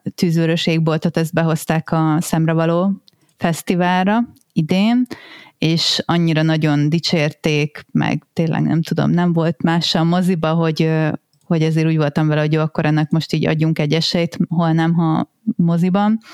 Úgyhogy Lillával egyébként elmentünk rá megnézni, és, és hát év egyik filmélménye, meg mozi élménye abszolút, tehát hogy én nagyon, nagyon, nagyon jó, nagyon-nagyon bejött ez a film. Uh, igazából a sztoriáról annyit érdemes tudni, hogy pár fiatalról szól, akik hát a, igazából a főszereplő egy író srác, aki a második regényen dolgozik, és az ilyen, hát ilyen fotós, művészeti suliba járó haverjával mennek el egy ilyen egy ilyen vidéki házba, ami a haverjának az édesanyjáé, és akkor egy ott ilyen alkotójávonulásra terveznek menni, de kiderül, mikor odaérnek, hogy ott már van valaki, mert hogy egy ilyen félreértés volt, hogy nem beszélték meg, hogy igazából már valaki másnak is ki lett adva ott egy szintén ismerősnek ez a, ez a ház, és aki egy nő ráadásul, vagy hát egy ilyen egyetemista lány, és akkor így ez az írós rác, aki amúgy sem egy könnyű természet, ez elég hamar kiderül róla, ez abszolút nem viseli jól se azt, hogy van egy ilyen változás, hogy plusz ott van egy nő, meg úgy általánosságban semmit sem visel jól, mert hogy ő ugye alkotói válságban van, és, és dolgozik a könyvén, de hát már ő is tudja, hogy ez így nem jó, ez a második könyv, és akkor ezt mindenki így levezeti ezt a feszültséget, meg tagadja maga előtt, meg úgy csinál, ez a klasszikus, hogy ne, ő dolgozni ment oda, miközben ugye mindenki más körülött elkezdeni jól érezni magát, meg ott a tengerpart ott van a közelben, meg pihenni, meg közben egyébként lángol az erdő, de végül is pár kilométerre, mert ezért emiatt nem aggódnak, mert nem tudom, nem olyan a széljárás, de hogy egyébként az is van, hogy ott, ott nem messze egy elég komoly erdőtűz van, klíma okokból kifolyólag, és akkor ebben a környezetben játszódik így egyszer a szabadban, de közben egy ilyen tipikus kamara drámás bezártságban, ahol így végignézzük, ahogy ez az ember, akit egyébként a Thomas Schubert nevű színész játszik, és nekem az év legemlékezetesebb, meg legszeretettebb alakítása volt, amit ő nyújtott ebben, a, wow. ebben az arrogáns író szerepében, hogy, hogy így szisztematikusan rombolja mindenki másnak is hangulatát, de leginkább a saját magáét és, és ez így nem feltétlenül hangzik úgy, mint egy élvezetes film, de egyébként ez egy nagyon vicces film, és nem vagyok benne biztos, hogy mennyire derül ez ki, ha valaki otthon nézi, úgyhogy emiatt is nagyon örülök, hogy elmentünk rá moziban, mert így a közönség is nagyon-nagyon jól szórakozott ez az emberen, aki így egyszerre olyan, hogy hogy a legidegesítőbb ember, akivel vala találkoztál, és tudod, mert ismered ezt az életedből, de hogy sokan voltunk ilyen emberek, tehát hogy én magam felismertem ezeket a dolgokat eléggé, a, ezt a, ez amikor így ez a mindenkit lerázó, hogy nekem dolgoznom kell, hogy utána semmit se csinálj egyébként, de legalább rosszul érzed magad mindvégig, amíg nem csinálod azt, amit csinálnod kéne, típusú szenvedés, ezt, ezt így másokon is láttam, meg magamon is tapasztaltam már, meg, és ilyen iszonyatosan visszafogott színészi játékkal, de nagyon szórakoztatóan, csak az art kifejezésével, meg úgy általánosabban megjelenésében, ilyen teljes feketébe van mindig öltözve. A főhősünk adja elő a színész, úgyhogy szuper jó volt, tele van ilyen nagyon, nagyon feszül, de nagyon szórakoztató nagyon hosszan elnyújtott, kínos, beszélgetős jelenetekkel, van benne egy kb. csúcsjelenet, amikor így a, a szerkesztője megérkezik felolvas, hát így megbeszélni az új könyvét ehhez az íróhoz, és így egészen hosszasan olvas fel belőle, így, így, így igazából nincs sehogy se jelezve, de teljesen egyértelmű a néző számára is, hogy ugye ez egy, egy pocsék könyv, és csak ez a jelenet, hogy ki van tartva, vagy ilyen kb. majdnem egy fejezetet felolvas ebből a könyvből, szóval ilyen baromi merész, meg szórakoztató dolgokkal van tele ez a film, és egyedül nekem egyébként a vége egy ilyen kicsit kérdőjeles dolog, amihez majd, hogyha Lilla is szerintem úgyis hozzászól, kíváncsi vagyok, hogy ő mit gondol róla. Nekem ott volt az, hogy nem tudom még eldönteni, hogy mennyire, mennyire ironikus, és mennyire őszintén érzelmes a vége, vagy ilyen szentimentális. Ha az utóbbi, akkor az nekem annyira nem, nem működik, ha az előbbi, akkor már inkább, de így a vége volt egy picit az, ami nem úgy hagyott ott, hogy úgy éreztem, hogy tökéletes a befejezés. A legesleg vége, mert egyébként van egy ilyen nagyon szép kifutása az egész sztorinak Na de igen, nem akarom túlhozni sem a szót, csak annyi még szerintem nagyon jó ebben a filmben, hogy tényleg egy kicsit generációs közérzett film is, mert hogy, mert hogy azért az a lángoló erdő annak nagyon sok szerepe van ebben a filmben, és hogy maga ez a dolog, hogy, hogy van ez, hogy így szó szerint lángol körülöttünk a világ, de amúgy meg azon vagyunk fennakadva, hogy így most komolyan azt mondtad, hogy nem tetszett a könyvem, és így ez az igazán fontos dráma, vagy hogy a másik túl hangos-e, vagy hivatlanul jön egy vendége. Úgyhogy, úgyhogy abszolút tudom ajánlani ezt a filmet, mert nekem ez így nagyon nagy, nagy kedvencem volt idén, meglepő módon. Hát az én viszonyom sem indult túl jól Petzoldal, mert én csak a hablányt láttam tőle, és az nem tetszett, és uh, igazából a többi filmjének így a hogy a leírások alapján így, így nem is érdekeltek igazából. De ennek a, a története valahogy így, így felkeltette a figyelmemet, úgyhogy Úgyhogy ezt szerettem volna megnézni, és most, hogy így ez nekem is tökre tetszett, így már, már elgondolkodtam rajta, hogy lehet, hogy mégiscsak így érdemes lenne ö, esélyt adni a korábbi darabjainak. Ö, igazából Viki már nagyon jól összefoglalta ennek a filmnek az erényeit. Szerintem még az furcsa benne, hogy tökre össze nem illő elemek ezek, tehát ez a ez az írói válság, közben van ilyen szerelmi háromszög, akkor ez a lángoló erdő dolog, de, de hogy a végére így összeáll, és, és nekem így a, a, ezért sem se volt bajom a, a befejezéssel, mert mert igen, addig így, így ironizálunk ezen a, a figurán, meg tényleg ilyen nagyon szánalomra méltó, meg idegesítő, de, de hogy az derül ki, hogy ő alapvetően nem, mégsem egy ilyen teljesen reménytelen eset, tehát hogy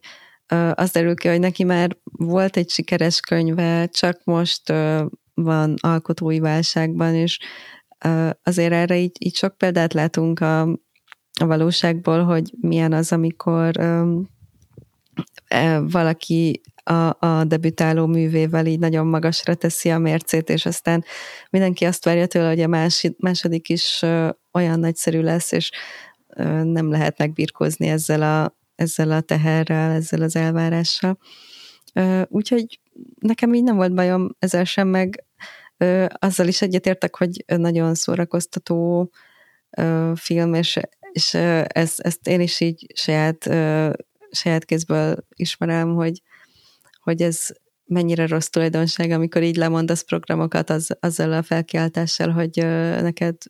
dolgozni kell, és közben így valószínűleg így ők, se, ők is tudják, hogy nem fogsz dolgozni, meg te magad is tudod, hogy nem fogsz dolgozni, mert ilyen lehetetlen időpontban a strand mellett így nem fogsz dolgozni. De, de hogy ja, igen, akkor így, így belemennek ebbe, hogy ebbe a játékba, hogy úgy teszünk, mintha elhinnénk, hogy dolgoznánk. Úgyhogy, úgyhogy így, így nagyon emlékezetes film ez számomra is az idei évből, és elvileg ez is lesz majd magyar moziban rendesen is,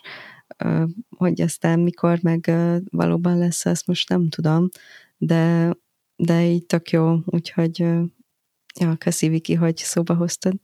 Na hát ez izgi, mert én a, a Petzoldtól a Phoenix Párt láttam először, aminél azt éreztem, hogy ez egy tök jó film, de messze nem annyira, ment, mint amennyire sztárolják, és mint amennyire az egy ilyen breakout filmje volt a, a Petzoltnak. Aztán megnéztem a Transitot, ami nekem jobban tetszett, mint a Phoenix Bár, és azt én kifejezetten nagyon szerettem, úgyhogy bocs Viki. Majd aztán megnéztem a Habline-t, amit kifejezetten utáltam, úgyhogy Pacsi Lilla, úgyhogy ezek után végképp fogalm sincs, hogy mit fogok majd szólni a tűzvöröség volthoz, de az biztos, hogy nagyon-nagyon várom. Most az előbb rákerestem, és elvileg jövő februárban jön a magyar mozikba, remélem, hogy ez így is marad, és hogy nem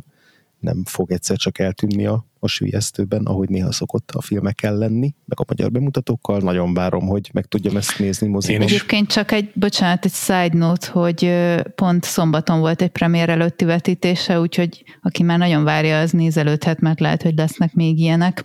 Egyébként csak annyiba korrigálom a dolgot, hogy Breakout filmnek nevezted a Phoenix Bar, de Petzold 62 éves, és a korábbi filmjei 2000-es évekből is 90-es évből is vannak bőven filmjei, azok, azok között is van bőven, ami ja, persze, egészen de hogy a, értékelve. Nyilván csak a nagy nemzetközi közvélemény elé azért ezzel Értem. a filmmel került, vagy Értem. ismert rendezők. De legalább olyan, olyan gazdag, majd majdnem olyan gazdag a filmográfiája, mint a, a Koreádának tulajdonképpen, csak így igen, későn, későn érettek be a nemzetközi Nem került előtérbe, igen. Igen, igen, igen. Na, Jogos. Uh, tök jó, ez is, ez is, hogy ez, is, ez a film is szóba jött, nekem is olvas lisztemen van, nem sokára meg fogom nézni, az biztos, és akkor ugorjunk a második helyezettekre. Ezt a kört most én kezdem meg. András már beszélt Scorsese filmjéről, a Megfojtott virágokról, angol címe a Killers of the Flower Moon, amely a azonos című regénynek a feldolgozása, vagy tényregénynek a feldolgozása, amely az Osage indián törzs mészárlásáról szól, a, amely során a törzs területére a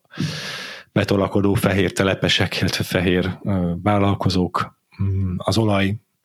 és az ezzel járó pénz megszerzése reményében szisztematikusan elkezdték különféle módokon eltenni lábalól a törzs egyes tagjait. Több, egyes, egyes számítások szerint ilyen több százas nagyságrendben ölték meg az oszás törzs tagjait, hogy, hogy a vagyonukat megörököljék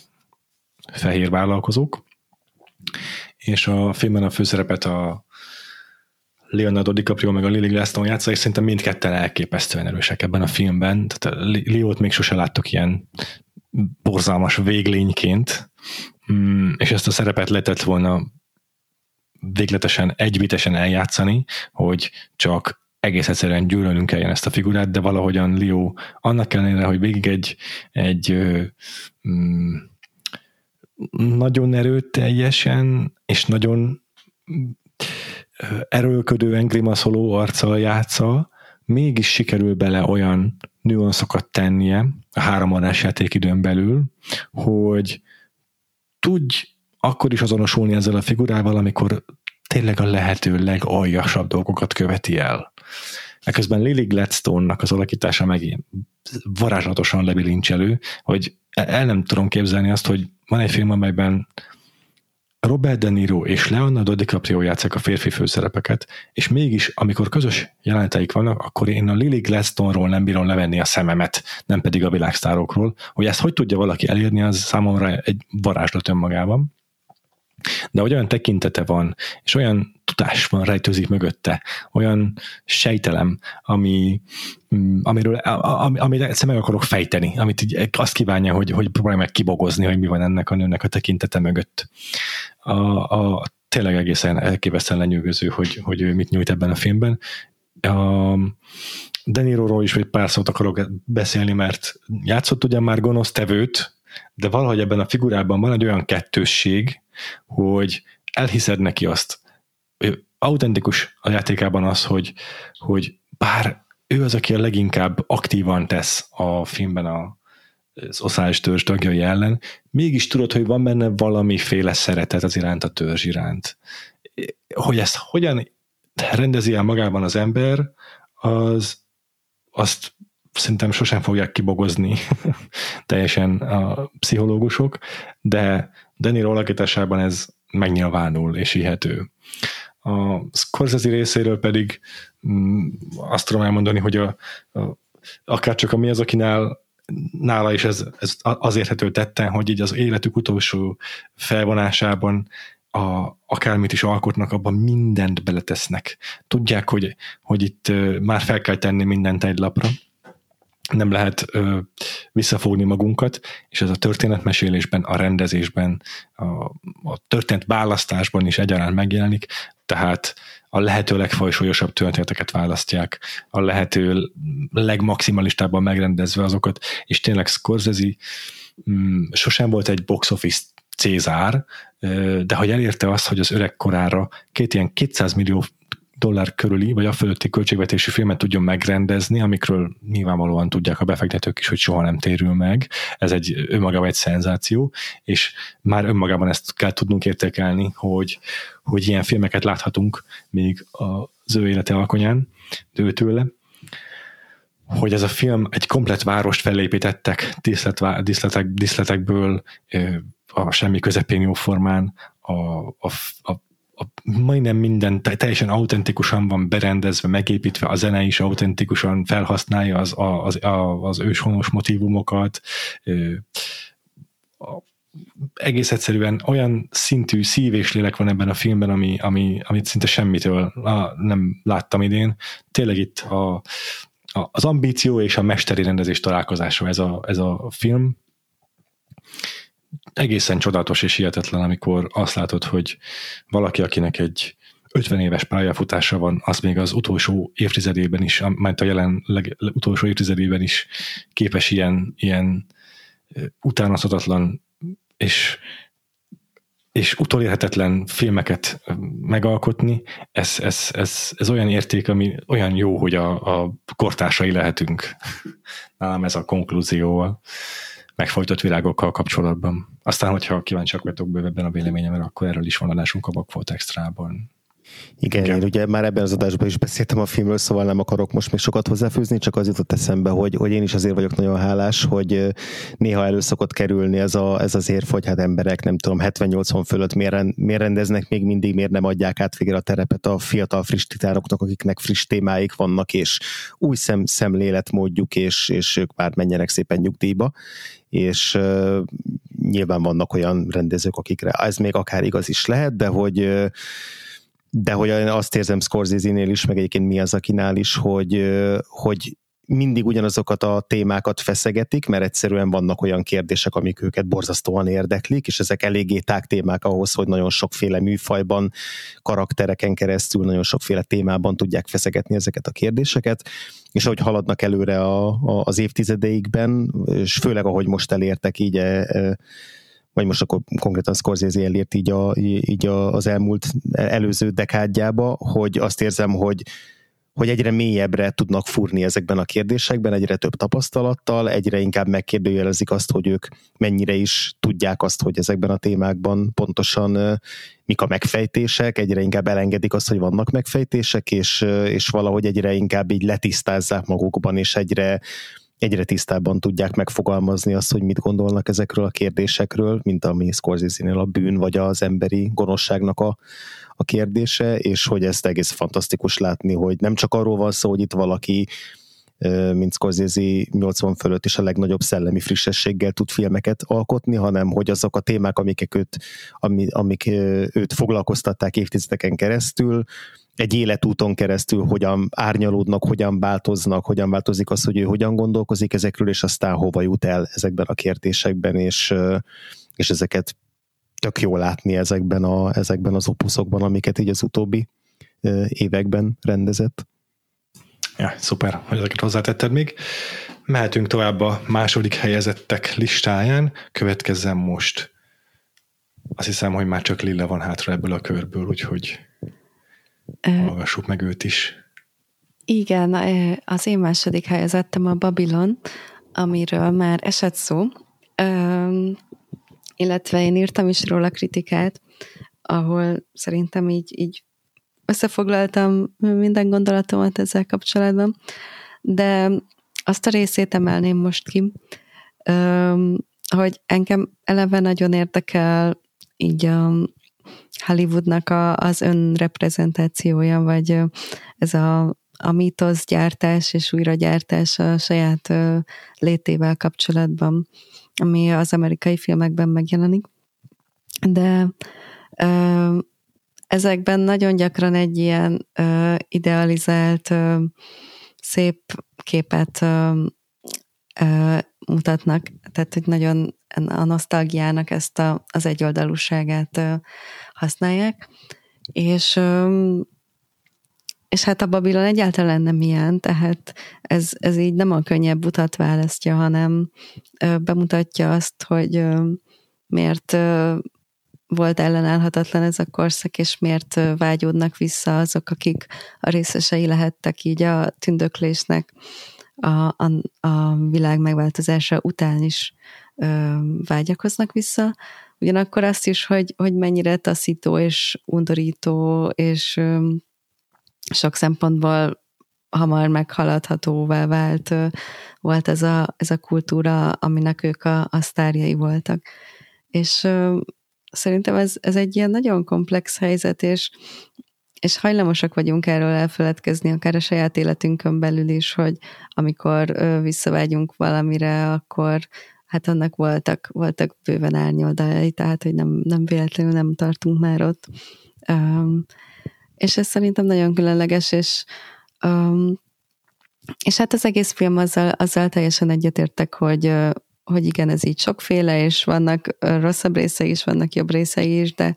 de számomra így olyan elsőprő erejű élmény volt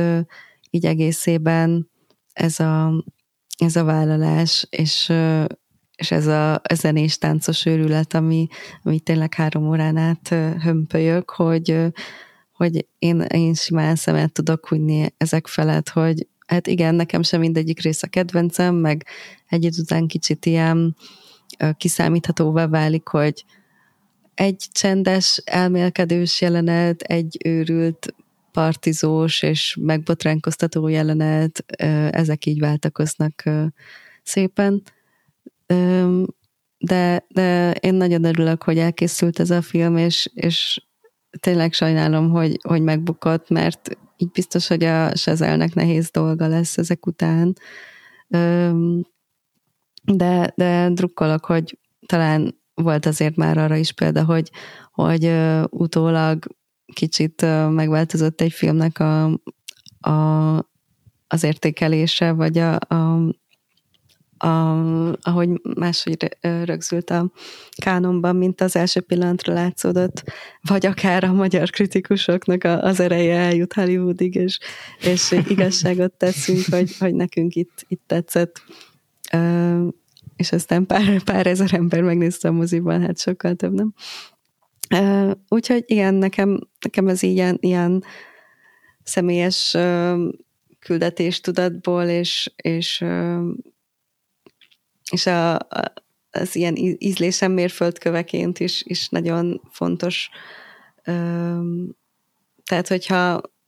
hogyha én nagyon sokáig most igazából az utolsó percig azt hittem, hogy ez lesz a kedvenc filmem, mert ez így nagyon én vagyok, és az én ilyen nem tudom, márkámhoz, vagy ahhoz a képhez, amit magamról sugározok, vagy ahogy szeretném látni magam, ahhoz így nagyon illeszkedik ez a film, de aztán lett valami, ami megelőzte. Először is nagyon támogatom azt, hogy hogy ennyire népszerűsítsük a Babilont egy egész éven át gyakorlatilag meg azt is, hogy olyan filmeket válaszunk a top listánkra, amik így a leginkább a márkánkhoz illeszkednek, ezt én nagyra értékelem, hogy valaki ezt így tudatosan szempont előtt, szem, szem előtt tartja. Ez mindig nagyon jót tesz a listáknak szerintem. Úgyhogy örülök, hogy ennyire magasra értékelted a Babilont, és hogy még egyszer meg tudjuk említeni a top listán. És tök azt is kiemelted a filmről, hogy, hogy azért nem kendőzi el Hollywoodnak a, a módszereit, főleg a, a, ezt a korabeli, arany, korabeli Hollywoodnak a embertelen módszereit időnként. Ez, ez tényleg egy tök fontos szempont, hogy egyáltalán nem rózsaszín szemüveggel néz vissza erre a korszakra ez a film. No de, még van egy második helyezettünk, amivel ö, rögtön át is tudunk kötni aztán az elsőkre, úgyhogy Lilla ne nagyon messz, merészkedj messze a mikrofontól, mert most meg fogjuk először hallgatni Cyclót és Andrást, akiknek ugyanaz a film a második helyezettük. Át is adom a szót nektek. Cyclót szerintem téged már picit régen mhm. hallottam. Ah, pedig lapítottam, hogy majd te fogod elmondani, hogy hogy a Past Lives-ot miért szerettük ennyire. Egyébként az az érdekes, hogy nem csak az, hogy mondjuk mindkettőnknél második, hanem vannak azok a filmek, amikor mielőtt beülnék rá, és tudom, hogy mondjuk ez nálam egy óriási kedvenc lesz, meg tudom mondani azt is, hogy például ilyen filmezős ismeretségi körbe persze biztos voltam benne, hogy ez nálad is elég magasan fog landolni. Tehát, hogy ha már itt a Babylon kapcsán itt a saját márkáknál tartunk, ez, erről már Péter beszélt korábban, jól összefoglalta a történetét, meg hogy milyen elemekből épül fel, úgyhogy én ezt nem szeretném most még egyszer megtenni, igazából csak azt tenném hozzá, hogy maga a hangulat, amit áraszt, az Annyira, csak annyi, hogy annyira... valakinek a két órával ezelőtti felvezetésem régi lett volna, akkor ez a koreai sztoria, az előző életek című, magyar, magyar címén. Igen. Hát a Szerint Szognak a filmje, ő írta, ő rendezte, és annak ellenére egyébként, hogy a script tele van jobbnál jobb mondatokkal, amikkel iszonyatosan lehet azonosulni, meg rosszabb esetben mondjuk párnára hímezni, vagy nem tudom, de tényleg baromira erős a, ilyen aspektusból a film. Nekem abszolút a kedvenc részeim azok a csendesen ücsörgős, feszengős részek voltak, amikor csak érzed, hogy a felszínre bugyog a színészekben, meg a karakterekben a bizonytalanság, amikor mindenki lopott pillanatokból azon gondolkodik, hogy mi lett volna, ha másképp alakul valami az életben. Ez a, van benne egy ilyen nagyon egyszer egy ilyen, egy, ilyen komfortos nyugtalanság. Talán úgy tudnám ezt a legjobban körülírni, amit nekem megadott ez a film. Amikor igazából a lezárásban tudsz valami pozitívumot még kibányászni, vagy magaddal vinni egy, egy olyan kapcsolatból, ami tökéletesnek érződik, de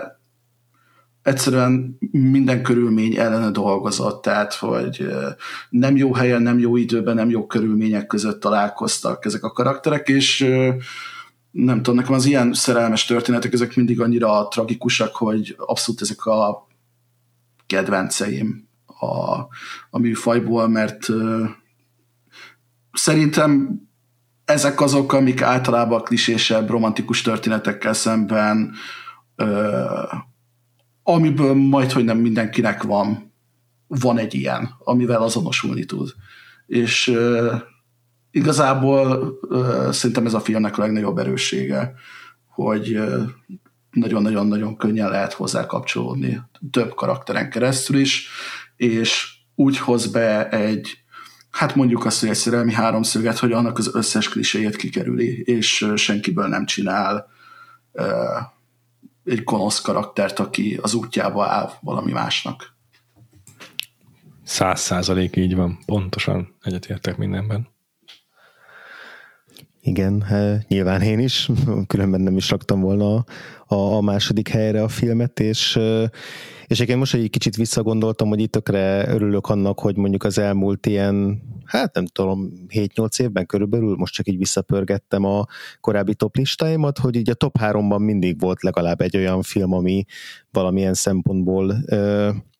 a, a, a tipikustól eltérő romantikus film volt, vagy olyan értelemben, hogy nem mondjuk nem happy end zárul, vagy inkább az ilyen reménytelen szerelmeknek állít diadarívet, vagy, vagy egyszerűen egy ilyen kicsit kifacsart szerelmi történetet ábrázol. Gondolok itt mondjuk akár a Phantom szára, akár a Portré egy lángoló fiatal lányról című francia filmre, vagy a, a Sziránóra, ezek nekem mind vagy első, vagy második, vagy harmadik helyezettek voltak a, a top listáimon, de szinte kivétel nélkül mindegyik úgy, hogy egyébként így tűzbe mennék ezekért a filmekért, és és hát azért, amikor a Sundance-en előkerült ez a film, és elkezdtek cikkezni róla, akkor már az ilyen egysoros szalag címek alapján is, vagy az ilyen félszemmel elkapott tweetek alapján is úgy elkezdtem reménykedni, hogy na, mi, lehet, hogy ez a film is ebbe a kategóriába fog tartozni, és pont ezért tartottam is tőle, mert talán ez az egyik kedvenc filmes alműfajom, és nem akartam csalódni a, a Past Lives-ban, és, és hát nem, egyáltalán nem csalódtam benne nagyon sok mindenben tudtam kapcsolódni ehhez a filmhez, és, és azt is nagyon értékeltem benne, hogy igen, tehát a végére tényleg így teljesen megtaposott a, a film, de hogy közben tudott egy-egy mondattal valami fajta vigasznak talán túlzás lenne nevezni, de hogy olyan, olyan perspektívát nyitni, amiben így azt gondoltam, hogy ez tök jó lenne ezt így elhinni, meg ezt így magamévát tenni, és ezzel, ezzel egy picit talán enyhíteni a, a különböző fájdalmakat így a saját életemből, mert hát tényleg szerintem ez az egyik legpotensebb kérdés, amit fel tud vetni egy film, ez ami lett volna, ha kérdése, amin aztán életünk végéig tudunk rágódni, hogy melyik ponton hozhattunk volna olyan döntést, ami másik irányba viszi az életünket, az biztos, hogy jobb döntés lette volna, mint amit meghoztunk, vagy, vagy, vagy igazából jó úgy, ahogy van, de hát mindig ott vannak azok a párhuzamos életek, amik fölött amik fölött kérődhetünk, hogy, hogy, hogy, hogy vajon, vajon ott, ott mi milyen emberek lettünk volna, milyen emberekké válhattunk volna, és, és nagyon-nagyon-nagyon szépen megteszi az a, ez a film, hogy, hogy ezt nem egy ilyen gigantikus multiverzum filmként ábrázolja, azok között is tudnak nagyon-nagyon izgalmasak lenni ebben a kérdésfelvetésben, hanem egy ilyen kis háromszereplős történetben, ahol azzal együtt, hogy ahogy már így említettétek így korábban, vagy talán Péter is mondta, hogy tud ilyen távolságtartó is lenne ez a film, de hogy nagyon ügyesen kalauzol minket ezekkel a távolságokkal, hogy a végére iszonyatosan közel tudjunk kerülni a, a, ezekhez a szereplőkhöz, úgyhogy gondolkoztam, hogy esetleg még a héten újra nézem ezt a filmet még egyszer, hogy így biztosan a helyére tegye, a biztosan a helyére tegye azt abban az értelemben, hogy nem, nem lehet, hogy esetleg ezt az első helyre kéne raknom, de aztán végül egyelőre meghagytam itt a, a második helyen azzal együtt, hogy talán ez a legszemélyesebb film, ami, ami hozzám közel került ebben az évben. és hát Lillának viszont ez az első helyre került, ahogy mondta az előbb, meglepetésszerűen, nem, nem számított rá, hogy így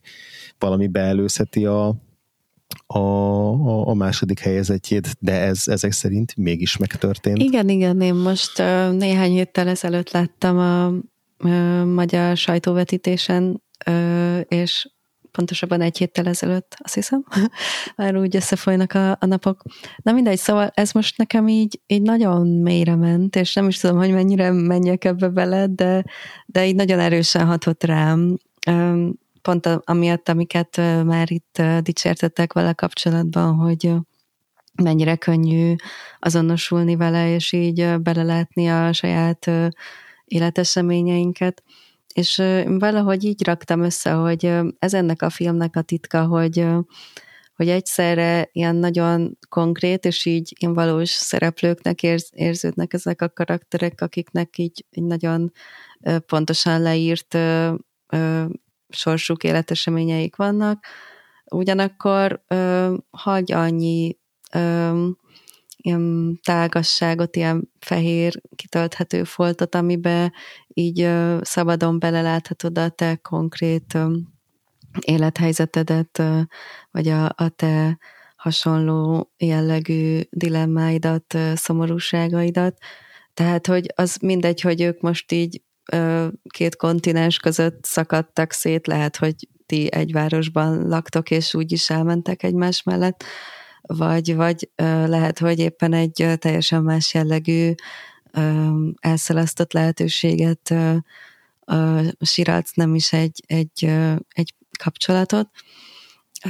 de, de hogy nagyon szépen benne van ennek a valahol a, a, a banalitása is, hogy mikor, mikor a mai világban már tényleg így bárkit bármikor elérhetsz, és lehetőség lenne egy csettintésre megváltoztatni az életedet, hogyha úgy döntesz, mert így nincsenek ilyen, ilyen fizikai áthatolhatatlan határok, és ugye mind a ketten olyan kultúrákban élnek, ahol az így, így megoldható, hogy onnan dolgozzanak, vagy beilleszkedjenek. Szóval, hogy, hogy nem is ez áll ennek az útjába, hanem, hanem valahol mi magunk, és, és ez tényleg nagyon szomorú, hogy mikor van az, hogy, hogy, hogy jó döntést hozol, mikor van az, hogy önmagadat szabotálod, egyáltalán így, így vajon amikor így éveken át síratsz valamit, vagy gondolkozol valamin ilyen komolyan, akkor az még egy, egy létező dolog, vagy ez egy, egy valós öm, dolog, amit, ö, amit így ö, hiányolsz, vagy már csak, ö, már csak a, a saját emlékeidből élsz, szóval nagyon szépen felépíti ezt ez a film, és és ekközben én nagyon egyszerű eszközökkel dolgozik, tehát hétköznapi eseményeket látunk, hétköznapi párbeszédeket hallunk, és ennek ellenére eltalálja ezt, a, ezt az érzést, és, és szerintem ez ilyen egészen rendkívüli, hogy, hogy ilyen egyszerű ö, eszközökkel, ennyire hétköznapi élethelyzetekből egy ilyen, ö, hát ilyen belső világokat ö, tud felépíteni, úgyhogy hát igen, nálam ez, ez így abszolút ö, beelőzött mindent idén, és nagyon örülök, hogy hogy még idén meg tudtam nézni, és lehet, hogy soha többé nem fogom, mert ez most így, így annyira kiütött, hogy, hogy nem tudom, hogy mikor állok rá készen legközelebb, de, de, de, de nagyon, nagyon csodálatos volt. Abszolút megérdemli az első helyet szerintem ez a film, tök jó, hogy ennyire előkelő helyen foglalkoztatok vele hárman is. Azt szeretném még csak hozzátenni, bár már beszéltem a filmről, hogy a, volt egy kritika a Matt Singer-től, a, aki a, a, arra hívta fel a figyelmet, hogy a filmnek a címe, ahogyan a title card, ahogy ki van írva a, a film legelején, a Past Lives, óriási szünet van a két szó közt, és ez egy külön figyelemre méltó dolog, hogy külön-külön is fontos értelmezni a két szót, meg a távolságot is, ami a szavak között van, hogy a filmnek is egy nagyon fontos aspektusa a távolság a szereplők között, de a két szót külön-külön értelmezve nem csak arról van szó, hogy előző életek, hanem hogy múlt, életek, hogy a, a, a különböző életek és a, a, az időbeli változásuk az szintén egy különálló témája ennek a filmnek, és az előző életek pedig megjelenik egyfajta ilyen mitológikus vagy vallási értelemben is, hiszen egy koreai ö, fogalomhoz köthető en szóba jönnek az előző életek a buddhizmusból fakadóan, és a, ezáltal így volt egy ilyen asszociációm, hogy ez a film tulajdonképpen a mindenhol, mindenkor, mindenkor, minden, mindenkor, mindenholnak a, az a szegmens, amikor azt mondja a Kihújkon, hogy egy másik életben szívesen lettem volna a könyvel, könyveltem, és mostam volna ruhákat veled együtt. Na ez annak a szegmensnek a teljes filmes kibontása tulajdonképpen. És tök jól működik, gyönyörű ez a, a történet ezekkel a kis, hát ha nem is mágikus realista, de azért egy kicsit ilyen enyhén vallásos felhangokkal egyaránt. Még amit még szerintem volna kiemelni, hogy a két főszereplő Kreta Lee nevét már emlegettétek többen, de a Tio Yu-t is szeretném kiemelni, szerintem mind a kettően lehengerlően szenzációsak, és olyan sok apró rezdüléssel dolgoznak, hogy, hogy azt öröm nézni. Greta Lee-nek egy fokkal nehezebb dolga van, mert az ő karaktere az alálkózottabb, aki annyira ambiciózus és karrierorientált, hogy sokáig nem engedi be magához közel a nézőt, de aztán vannak olyan momentumai, amikor meg látunk a, emögé, a, emögé a karrierista a maszk mögé, és meg, megrendítően meghatóak azok a momentumok is, de a Theo Júnak meg olyan, olyan, olyan tényleg gesztusai vannak, olyan apróságok vannak az arcán, amik átsuhannak csak rajta, hogy, hogy az, az, is, az is szinte csak azok az apróságok is ilyen megrendítő erejévek tudnak lenni. Szóval imádom, amikor egy film ilyen apróságokkal tud ilyen hatalmas dolgokat kiváltani a nézőből. Folytathatjuk a, a, az első helyezetteknek a, a listázását, ezzel igazából letudtuk Lillet, és akkor hallgassuk most meg Fikit.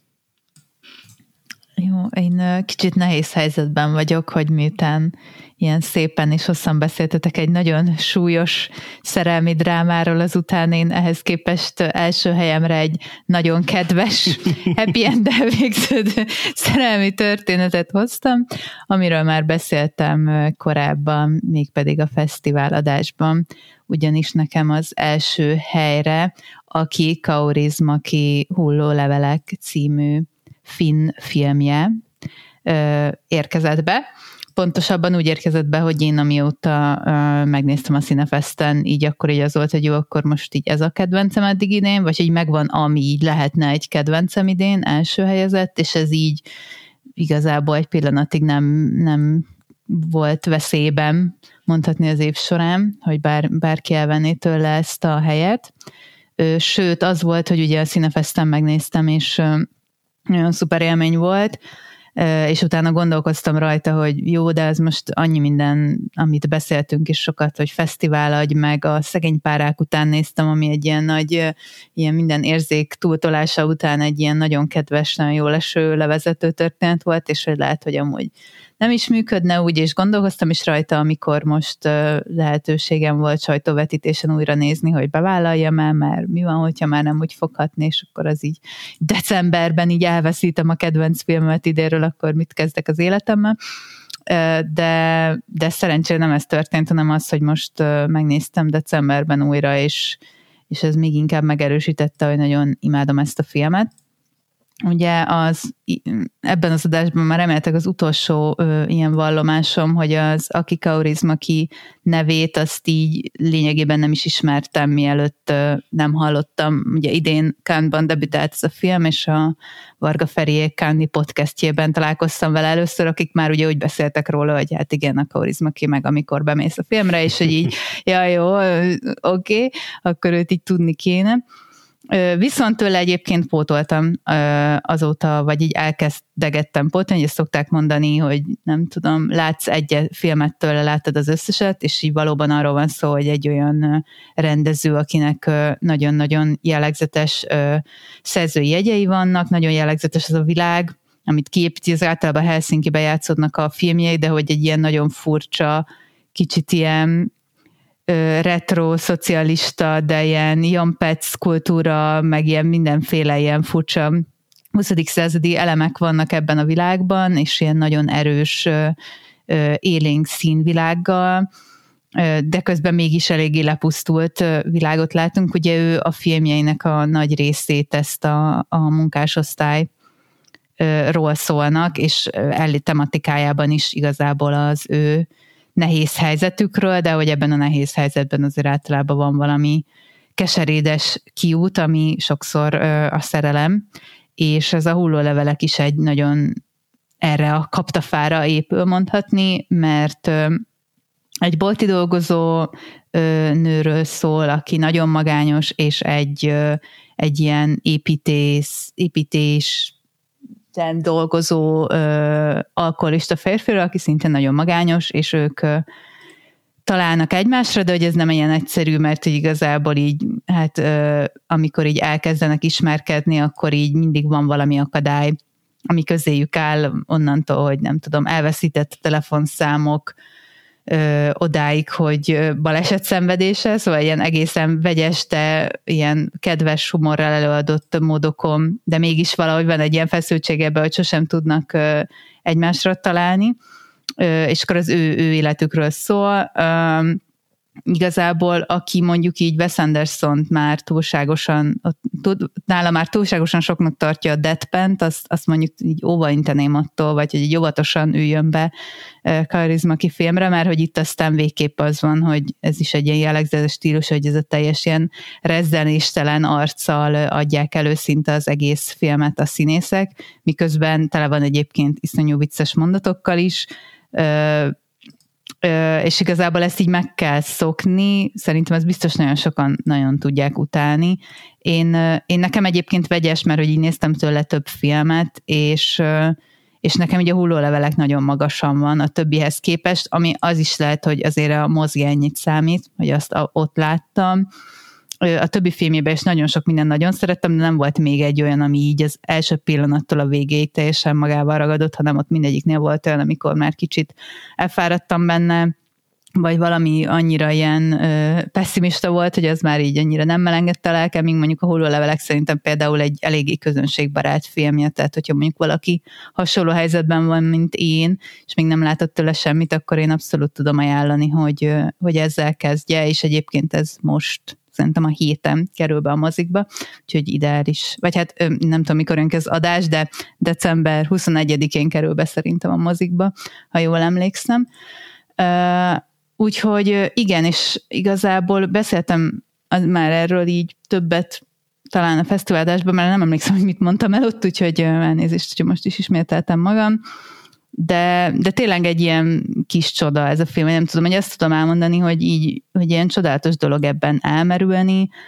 Egyrészt nagyon aranyos, de nem az az ilyen túltolt Gail nice core, amit én mondjuk nem tudok elviselni, hanem ilyen, benne van egy ilyen tök erős egyébként kritika azzal kapcsolatban, hogy, hogy milyen rohadt nehéz tényleg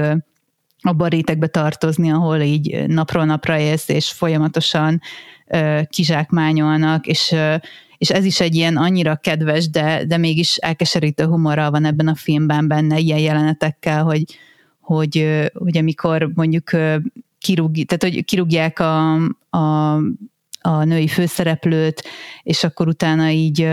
hogyan tud, fizeti ki az utolsó kis forintjaiból, vagy hát euróiból, vagy nem is tudom már milyen, milyen pénz van Finnországban, de ott a, a kis egyórás internet használatot a kávézóba, hogy legalább álláshirdetésekre tudjon jelentkezni, vagy hogy megkapja a számláját, és akkor így azonnal kihúzza a rádiótól kezdve a kenyérpirítónát, át mindent, meg lekapcsolja a villany de közben meg, közben meg tényleg egy ilyen iszonyú melegség árasztja át ezt az egész filmet, meg, meg így a szerelem ereje az így mindenen mindent áttör, de egyáltalán nem egy ilyen nagy romantikus ö, film, sőt igazából más filmekben valószínűleg idegesítene, hogy mondjuk ö, olyan ez a két főszereplő, hogy ilyen klasszikus meet cute nincsen, meg igazából nem történik meg az se, hogy mondjuk lenne két olyan szóváltásuk, amiből így azt feltételezett, hogy ők egyébként van bennük bármi közös, és mégis ilyen fantasztikusan jól működnek együtt egyébként a színészek is.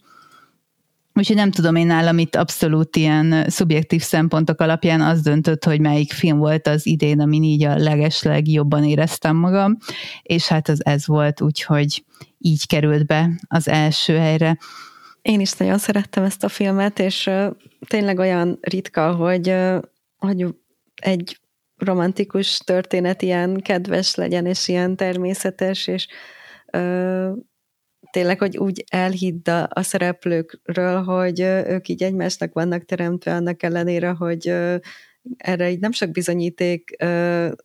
látszik, de ők ezt így elhatározták, és akkor ez így van. És a film követi az logikájukat, és, és így erre rá lehet hangolódni. És az jutott eszembe, hogy olyan ez a film, mint vannak ezek a, a street fotók, hogy így a, a járdarepedésben kinő egy pipacs, vagy nem tudom, hogy így, így meglátni így a, a szépet, így a, a, az ilyen legrosszabb körülmények között is, vagy hogy ö, ilyen, ö, igen, tehát hogy történnek ott is ö, ilyen szép dolgok, ahol, ahol nem számítasz rá, és, ö, és igen, erről emlékszem, hogy beszéltem a fesztiválos adásban, hogy amikor ö, így egy filmfesztiválon egész nap ilyen ö, súlyos drámákat, ö, meg ilyen tragikus ö, történeteket látsz, és akkor egyszer csak jön egy ilyen, ilyen tényleg nagyon szép és nagyon kedves ö, film, az, az ilyen igazi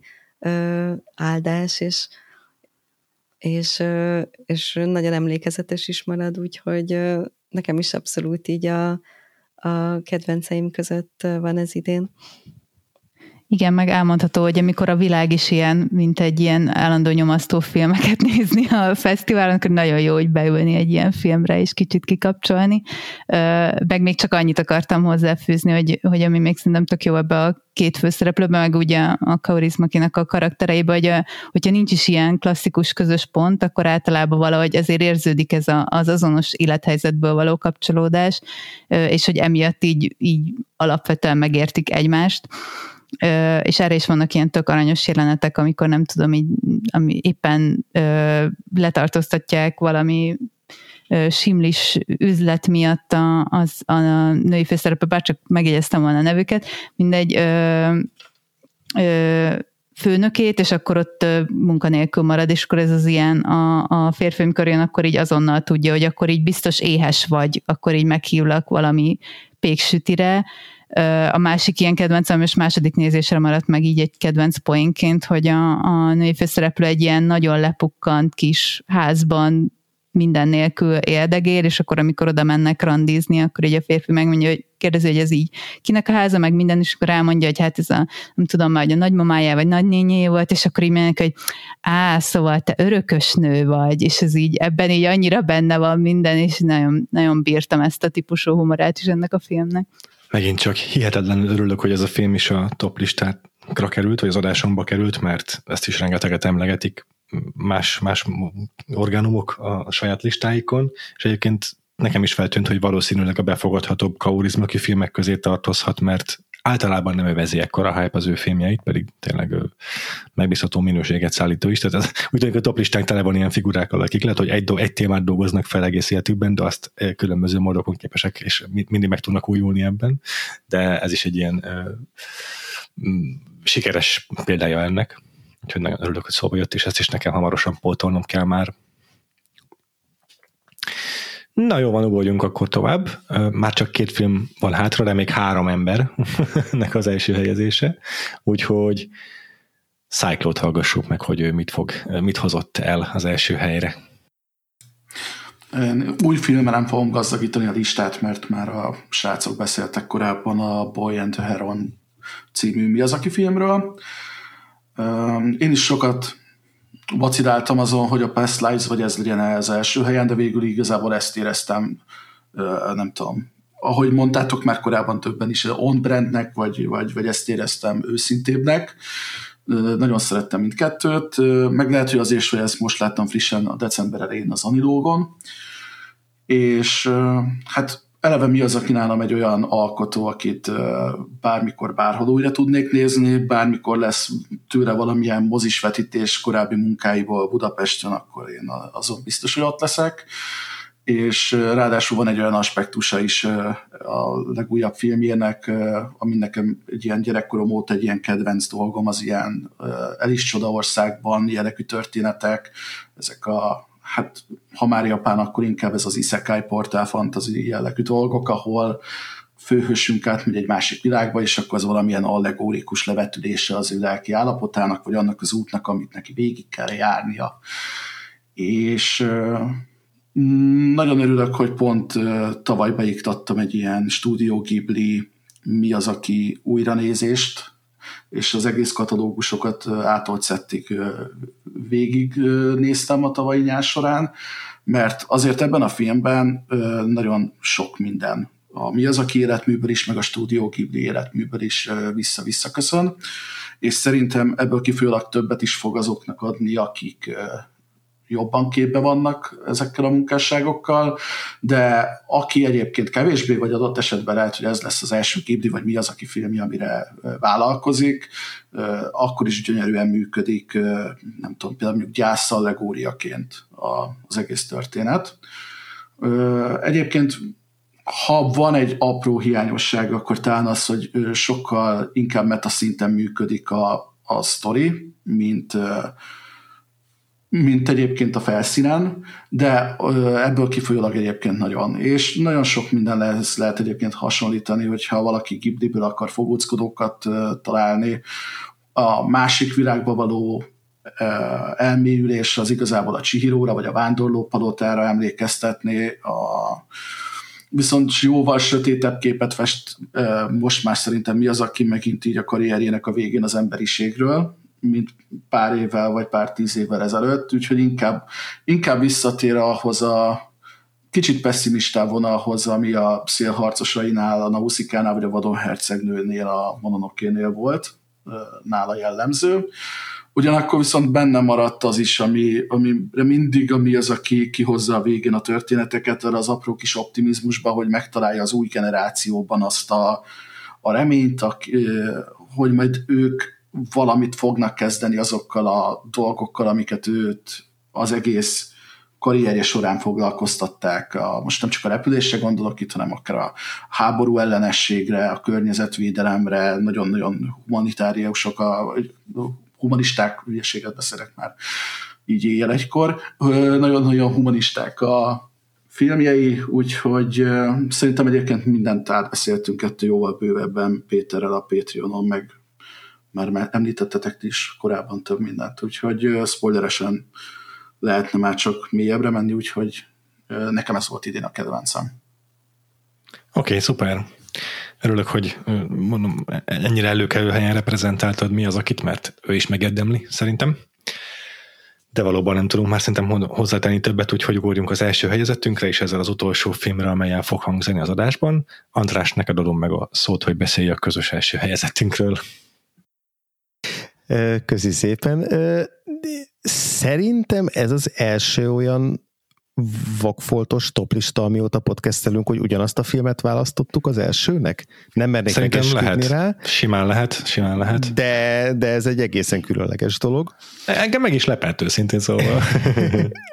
Mert hogy mind a kettőnek az Oppenheimer lett a kedvencünk a, az idei évből, és hát figyelj Péter, van olyan, hogy az év maximalista filmje lesz egyben a kedvenc filmem is. ez, ez előfordul, és, és ebben az évben is ez történt. Nem biztos, hogy, hogy ezt mondjuk nyáron, amikor megnéztem a, ezt a filmet, akkor így ezt így oda tapasztottam volna a, nem tudom, a fali táblám egyenletekkel teleírt ö, ö, izé, nem tudom, parafa felületének a legfelső részére, és azt mondtam volna, hogy így ez már pedig így marad, de hogy, de hogy aztán ahogy telt az idő, meg, meg közeledtünk így az év vége felé, egyszer csak rájöttem, hogy de hogyha őszinte akarok lenni magammal, akkor nekem az Oppenheimer a kedvenc idei filmem, és, és simán lehet, hogy nem fog elébe kerülni semmi még azért majd, hogyha a jövő év elején bejön egy-két olyan film, amit, ami, ami felé vannak nagyon titkos vágyaim és reményeim, el tudom képzelni, hogy ez megváltozik, de de tényleg valahol azt gondolom, hogyha, hogyha az, az előző életek se tudta uh, megelőzni, akkor, akkor semmi sem fogja. Uh, Én is azt gondolom, igen. egyszerűen azt, azt, azt érzem, hogy ez az a film, ami a, ami a legtöbb módon hatott rám,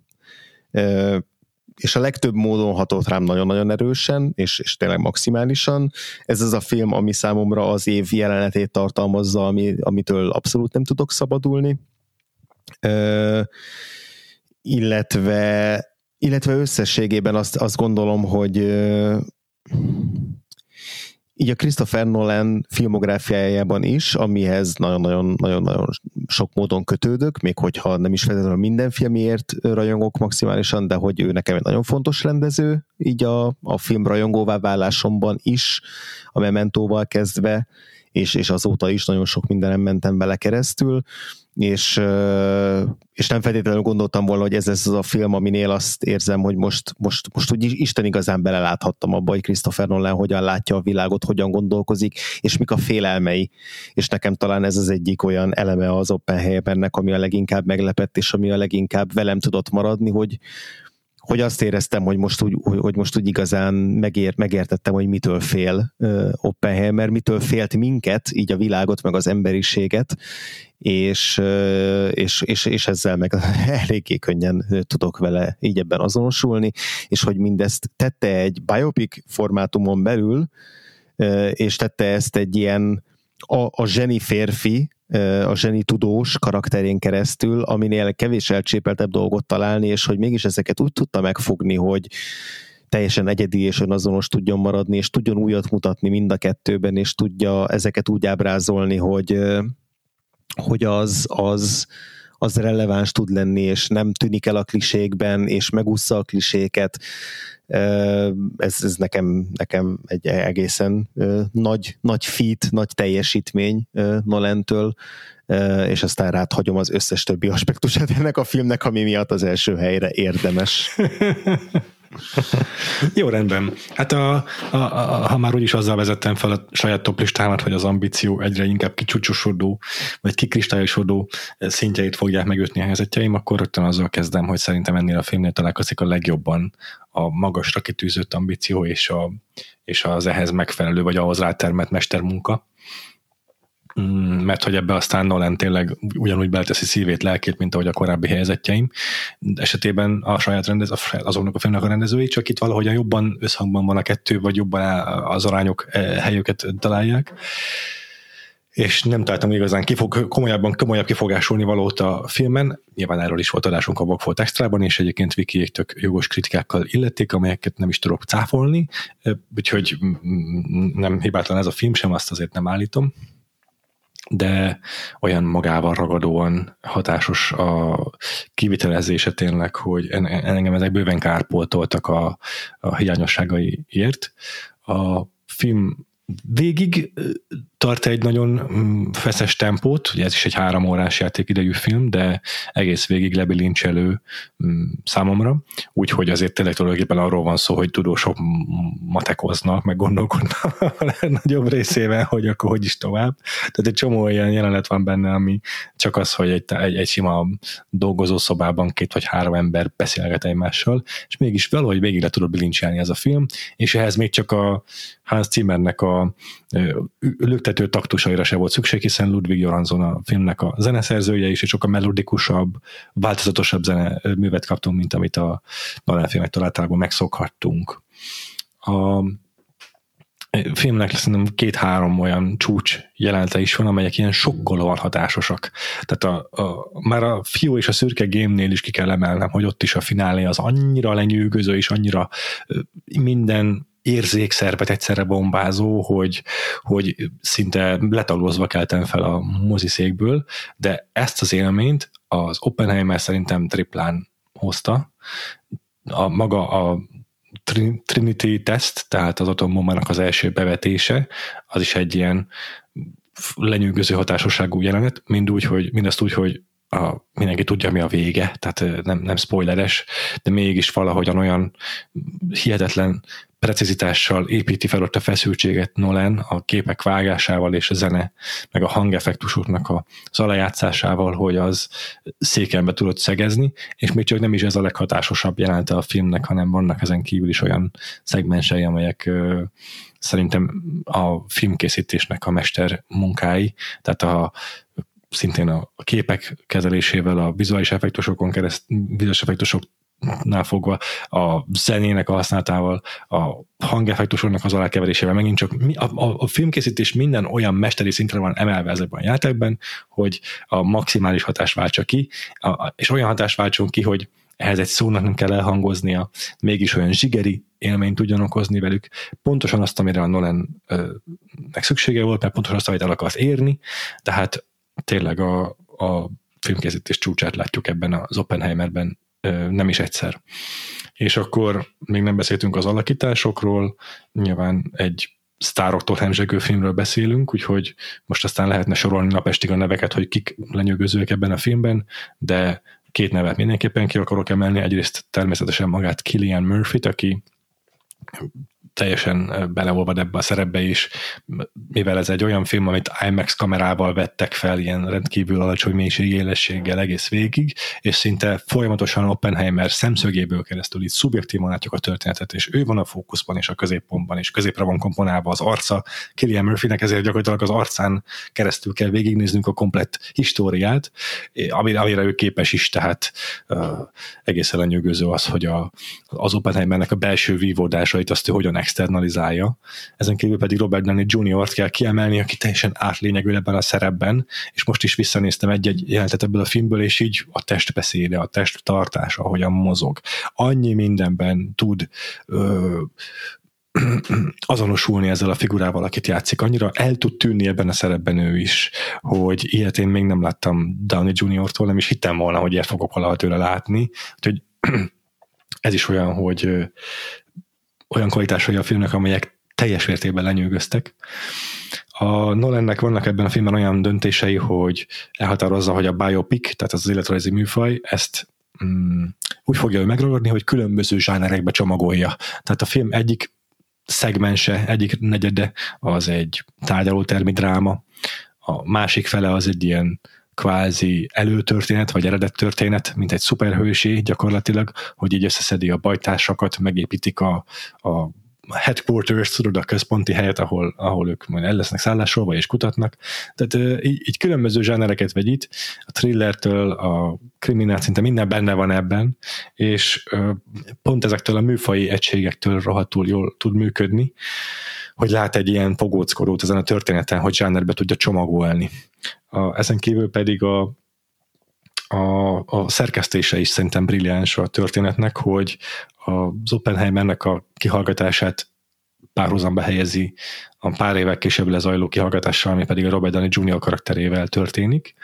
és a kettőnek a kimenetel is egészen hasonló, vagy érdekes, és a, az egyik ugye egy objektívabb történet, a másik pedig egy szubjektívabb történet, hiszen az Oppenheimernek a visszaemlékezésein keresztül látjuk, és a kettőnek a párhuzamossága és konfliktusa ezáltal egyszerre tud érvényesülni, hogy van egy tök olyan feszültség a filmben egész végig, de hát maga a tárgyalótermi rész is már önmagában csak a, a fényképezése miatt, meg ahogyan, amilyen szűk térbe helyezi a szereplőit, hogy itt szinte megfulladnak a figurák abban a kis kihallgató szobában, és ahogyan mondom, amennyire szubjektívan be tudunk helyezkedni az Oppenheimernek a karakterébe, mindezek által együttesen annyira nyomasztóvá, annyira fullasztóvá válik az egész, hogy így ö, szinte beleprésel a székébe a, a moziteremben a Christopher Nolan. Ezek miatt imádom ezt a filmet, és még egy dolog, amit szintén szeretnék kiemelni, mivel első helyzetről van szó, ezért kicsit most merészebben bánok az idővel, hogy a Nolantól azért is váratlan ez a film, hogy ennyire személyközpontú, ennyire um,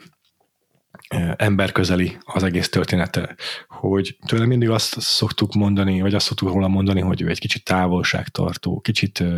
hideg, kicsit a ilyen technikális rendező, és nem helyezkedik bele a szereplőibe annyira. Erre kiváló példa a Dunkirk, ami viszont tök jó párhuzamba, vagy pontosan a szembeállítható az Oppenheimerre, hogy mindkettő történet,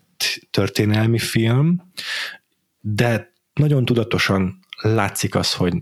mennyire ö, máshogyan áll ahhoz a történethez a Nolan, és ehhez a történethez Nolan, és mind a kettőt szerintem maximálisan ö, úgy kivitelezi, ahogyan azt ő eltervezte. Magyarul mindkettő téren maximálisan a, a mestersége csúcsán van, és a Dunkirk esetében az volt a cél, hogy eltávolítsa a karakterektől a történetet, és ilyen nagyobb ideákat fogalmazzon meg, és egy helyzetet ábrázoljon, egy történelmi eseményt